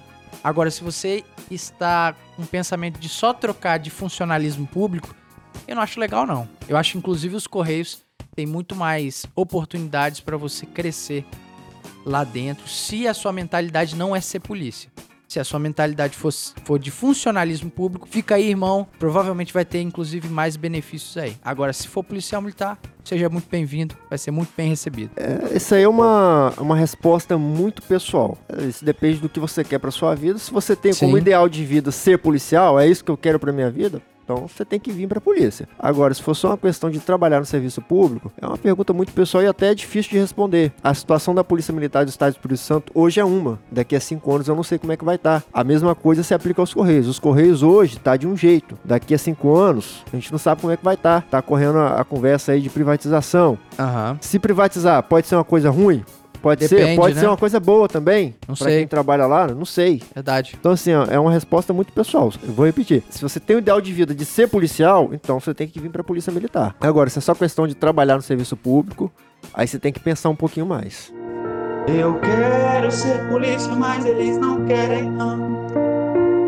Essa pergunta é muito interessante, é do Eric Borchar. Eu quero acreditar que eu tô falando o seu nome certo, irmão. Se, se não, desculpa. Vamos lá. Duas pessoas com o mesmo sobrenome no pelotão. Como é que fica? Interessante isso aí, né? No seu pelotão tinha pessoas com o mesmo sobrenome? É recorrente isso aí, você depende de quem vai escolher. Não é você. Não é o aluno que Eles vão escolhe. chegar e vão dar o seu Ó, o nome. seu nome é esse, meu filho. É. Ah, mas eu quero outro. Não, você quer outro? Você quer que nome? Ah lá, eu quero o primeiro nome, então vai ser o segundo. Esse que eu te falei aqui. Eu acho que às vezes é até de forma aleatória também, né? Também. Eu não sei se tem um assim, ah, esse aqui vai ser Alvarenga. Não, no ah, meu, cu- esse aqui. no meu eu curso... acho que é aleatório, sei lá. Não, se é aleatório ou não sei. Eu Não sei, sei, que no né? meu curso quem escolheu foram os, os superiores, não foi Ah, o Essa aluno. questão, sim. essa questão No de meu, eles escolha pegaram e viram também, qual era o menos seis anos. Depois, pode ter sido flexibilizada, né? Ah, o cara quer deixar fulano ao invés de cicrano. Como Então, aluno soldado, eu acho muito difícil. Você como Não, soldado, aluno soldado quer não nem troca. saber Tá o lá, que você quer. Não, Como não. soldado é outra coisa. Depois como formou soldado, outra isso coisa. rola. Isso rola. Agora, como aluno soldado, não. Ninguém quer saber o que você meu pensa. nome, pegaram o meu nome mais feio e falaram, esse aqui é feio, é único, então vai ser esse aqui mesmo. Estregue. O meu, eles pegaram e olharam. Albson Jacobson Alvernaz. Acho que o Alvernaz é menos pior. Mas de fato, se você tem Silva ou Souza no nome. E às vezes Silva e Souza no nome, tá lascado. Tá lascado porque você vai virar uma folha ao vento aí e eles vão empurrar pra onde Mas que às eles vezes quiserem, isso acaba né? sendo bom, né? Que seu É, nome é, é igual. Tem muito homônimo no curso e você passa mais despercebido. E Difícil é até o nome Streg, Alvernaz, que são únicos Exato. na polícia, né? Únicos aí, na polícia. complicado. Aí é fácil de decorar e de gravar. Mas acaba sendo um presente, cara. Um presente você que vai colar em cima de você e talvez você nunca mais vai abandonar aquele nome, né? Muito interessante. Pô, e é assim mesmo? Vocês só são chamados pelo sobrenome? Cara, impressionante como às vezes eu só conheço as pessoas pelo sobrenome, pelo nome de guerra, né? O Alvernaz mesmo, é claro, a gente trabalhou muito junto, então eu sei que é Albson Jacobson Alvernaz. Agora, a maioria das pessoas não sabe qual que é o nome do Alvernaz. Alvernaz. A maioria das pessoas não sabe que o nome do Streg é Patrick, sacou? A cara de vocês foi impagável, né? É isso aí, cara. Então, vai, realmente vai colar. E hoje, os meus familiares me chamam de Cleiton, eu respondo. E os meus colegas de serviço e até pessoas fora da polícia que passaram a me conhecer dentro da polícia me chamam de De Souza. E é impressionante como a nossa cabeça vira uma chave, né? Eu respondo aos dois chamamentos aí da mesma forma, impressionante. Eu era conhecido na minha família, acostumado a ser chamado de Binho, pelo meu apelido. Binho. É, meu pai botou o nome de Alves, nem ele sabe falar, e me deu o apelido de Binho. Que isso. Aí, cara, na escola, na faculdade, as pessoas me chamavam de Albus. Eu nunca gostei muito desse nome. Aí entrei na polícia e virei Alvernaz. Hoje, cara, eu vou em determinado lugar. As pessoas me chamam de Binho, de Albson, de Alvernaz. É como ele falou, é pra mim a mesma coisa. Albson. É a mesma coisa, entendeu? É complicado isso aí. Vamos pra última pergunta, vocês da bancada aí. A última pergunta pra gente matar esse episódio. Então, uma dúvida aí que a galera tem- do concurso tem bastante é como é que é o primeiro dia, aquela chegada lá na academia? Cara, o primeiro dia É desesperador. amigo. e inesquecível também. É, Vai. com certeza. Você vai chegar ali, cara, porra, sua barriga vai estar tremendo. Você vai estar de começando, não borboleta. sabe o que fazer naquele negócio. E vai ter um monte de gente mandando em você. Mas mandando você fazer coisas que você não sabe o que, que é. E vão te nomear de algumas coisas que também você não sabe o que, que é. Tipo, você sabe o que é tabacudo? Monstro. Vai aprender. Ah, se você Eu- ouviu... eu ouvi o podcast é, do- Então, é, é- é basicamente por esse lado. Vai, moço, tem trifila. É, vamos formar o pelotão. E, e pai, você não sabe nada. Você não vai ter noção nem de que pelotão você tá. Só que eles vão botar essa pressão mesmo. É normal. É só pra te destabilizar.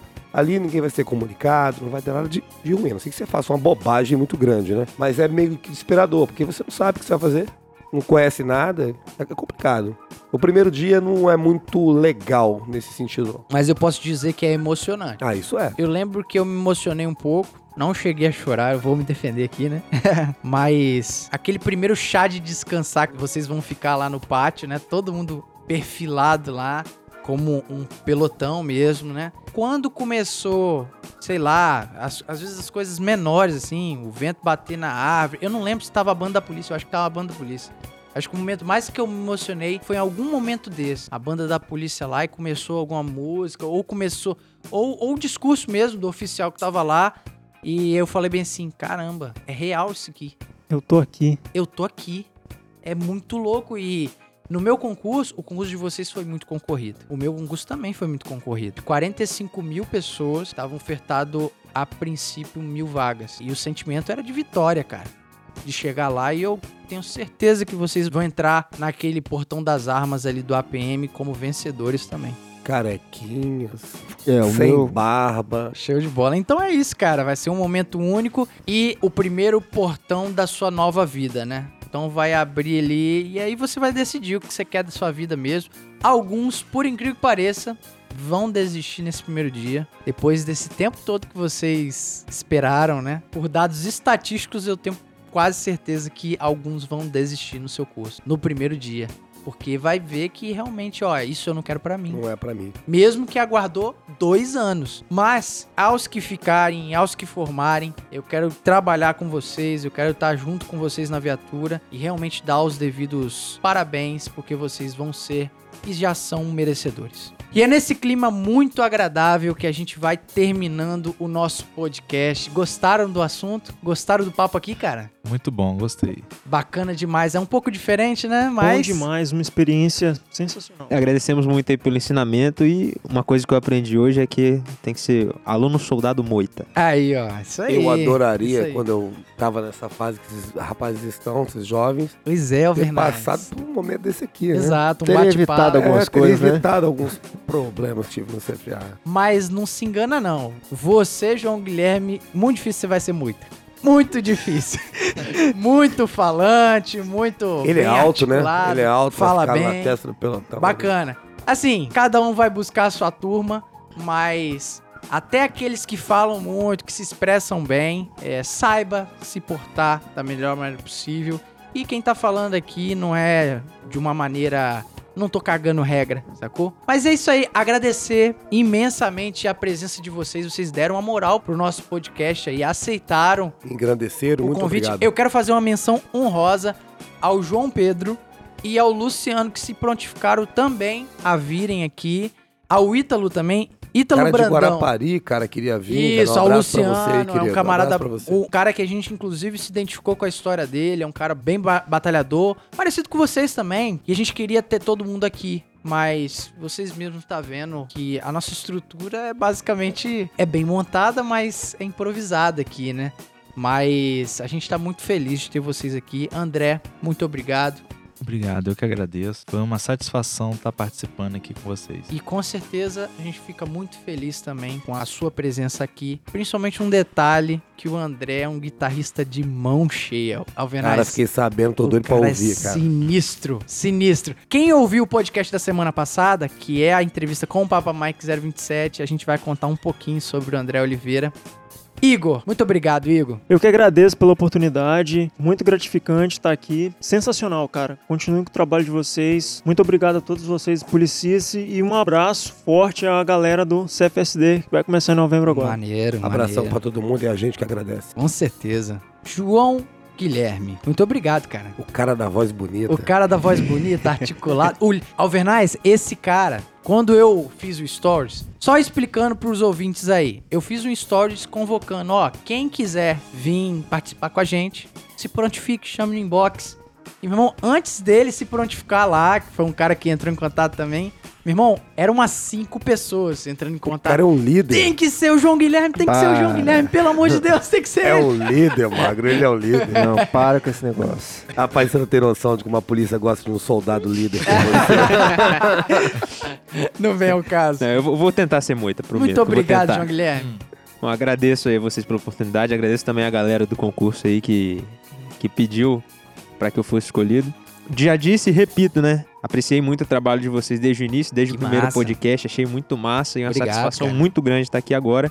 E parabéns pelo trabalho. Estão aí mostrando muito bem a, a- a verdadeira atuação da polícia Que de uma forma que às vezes a, a população em geral não tem acesso. Com certeza. Esse é o nosso objetivo. polícia. Esse é o nosso objetivo aqui. Aliás, vocês já foram chamados de polícia já? Eu quero dizer pra vocês o seguinte: pra mim, vocês já são polícia e fazem parte da família mesmo. falo que a precisar, pode contar aí que estamos à disposição para Com ajudar vocês. certeza. Vocês já estão na família e, e venham de cabeça mesmo para nossa família e venham para somar, venham para apresentar essa experiência de vida que vocês vão carregar com esse concurso. Camarada mais vivido como André vai trazer as suas experiências para dentro da polícia. Os camaradas mais jovens, mais que passaram por esse turbilhão que foi o concurso de vocês, Sejam muito bem-vindos e novamente muito obrigado. A história de vocês está sendo muito inspiradora pra gente que acompanhou isso de dentro. Estreg, considerações finais. É, primeiramente, parabenizar a todos os aprovados do CFSD 2018. Dizer que os três que estão aqui estão representando a todos vocês, até porque não tem condições de botar todo mundo aqui para gravar o podcast, né? Não, não ia ter como. Então a gente, teve que escolher três e acabou escolhendo os três aqui. É, parabenizar e agradecer a participação dos três que estão aqui. Hoje até foi um pouco mais demorado, mas material acredito que vai ficar bom. Nas mãos né, da edição do De Souza aí vai acabar ficando muito bom o material. Obrigado, parabéns, se dedique. É uma carreira muito sacrificante, mas também é uma carreira é, gratificante. Tá? Tenham isso em mente. Com certeza. Alvernais, os microfones são todos seus. Eu partilho de tudo que o Magro disse para os senhores. Digo que estou muito feliz com o ingresso dos senhores na polícia. Sorte para vocês. Espero que os ensinamentos que vocês estão aprendendo aqui e que vão aprender no curso sirvam para tirar vocês de ter alguns problemas dentro da polícia militar, que a gente está sempre passível disso, às vezes ocorre, não tem como você fugir, mas de antemão parabenizo não só a vocês, como toda a turma dos senhores e a Polícia Militar precisa dos senhores, tá? Quero ter o prazer um dia de trabalhar com os senhores na minha viatura, na minha companhia, no meu pelotão. Vai ser um prazer enorme. E para todos os senhores, para a turma dos senhores inteira, para quem estiver ouvindo, saúde, justiça e paz para vocês. Saúde, justiça e paz. E é nesse clima, com muita gratidão, com muita inspiração na turma de vocês, a gente vai fechando o nosso podcast. Muito obrigado a quem ouviu até aqui. A gente fica muito grato dos feedbacks que vocês têm dado para o nosso projeto. A gente tem tentado trazer o máximo possível de conteúdo com qualidade, com qualidade técnica. É muito importante a gente fazer frente aos podcasts que estão falando mal da polícia. Então, a gente vai falar da polícia de forma verdadeira e a gente vai falar de uma capacidade técnica de rádio tão quanto as mídias tradicionais e a nossa força está em vocês. Em vocês que acompanham, em vocês que compartilhem. Então é por isso que a gente sempre pede. Se inscrevam lá nas plataformas de streaming preferido que vocês estão, Spotify, Deezer, Google Podcasts, enfim, a que você preferir e compartilhe para que a gente possa estar crescendo cada vez mais e conseguindo entregar cada vez mais um conteúdo de qualidade.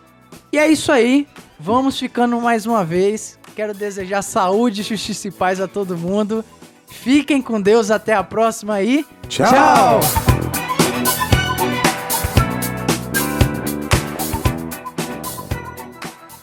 E esse podcast foi editado por DS Produções.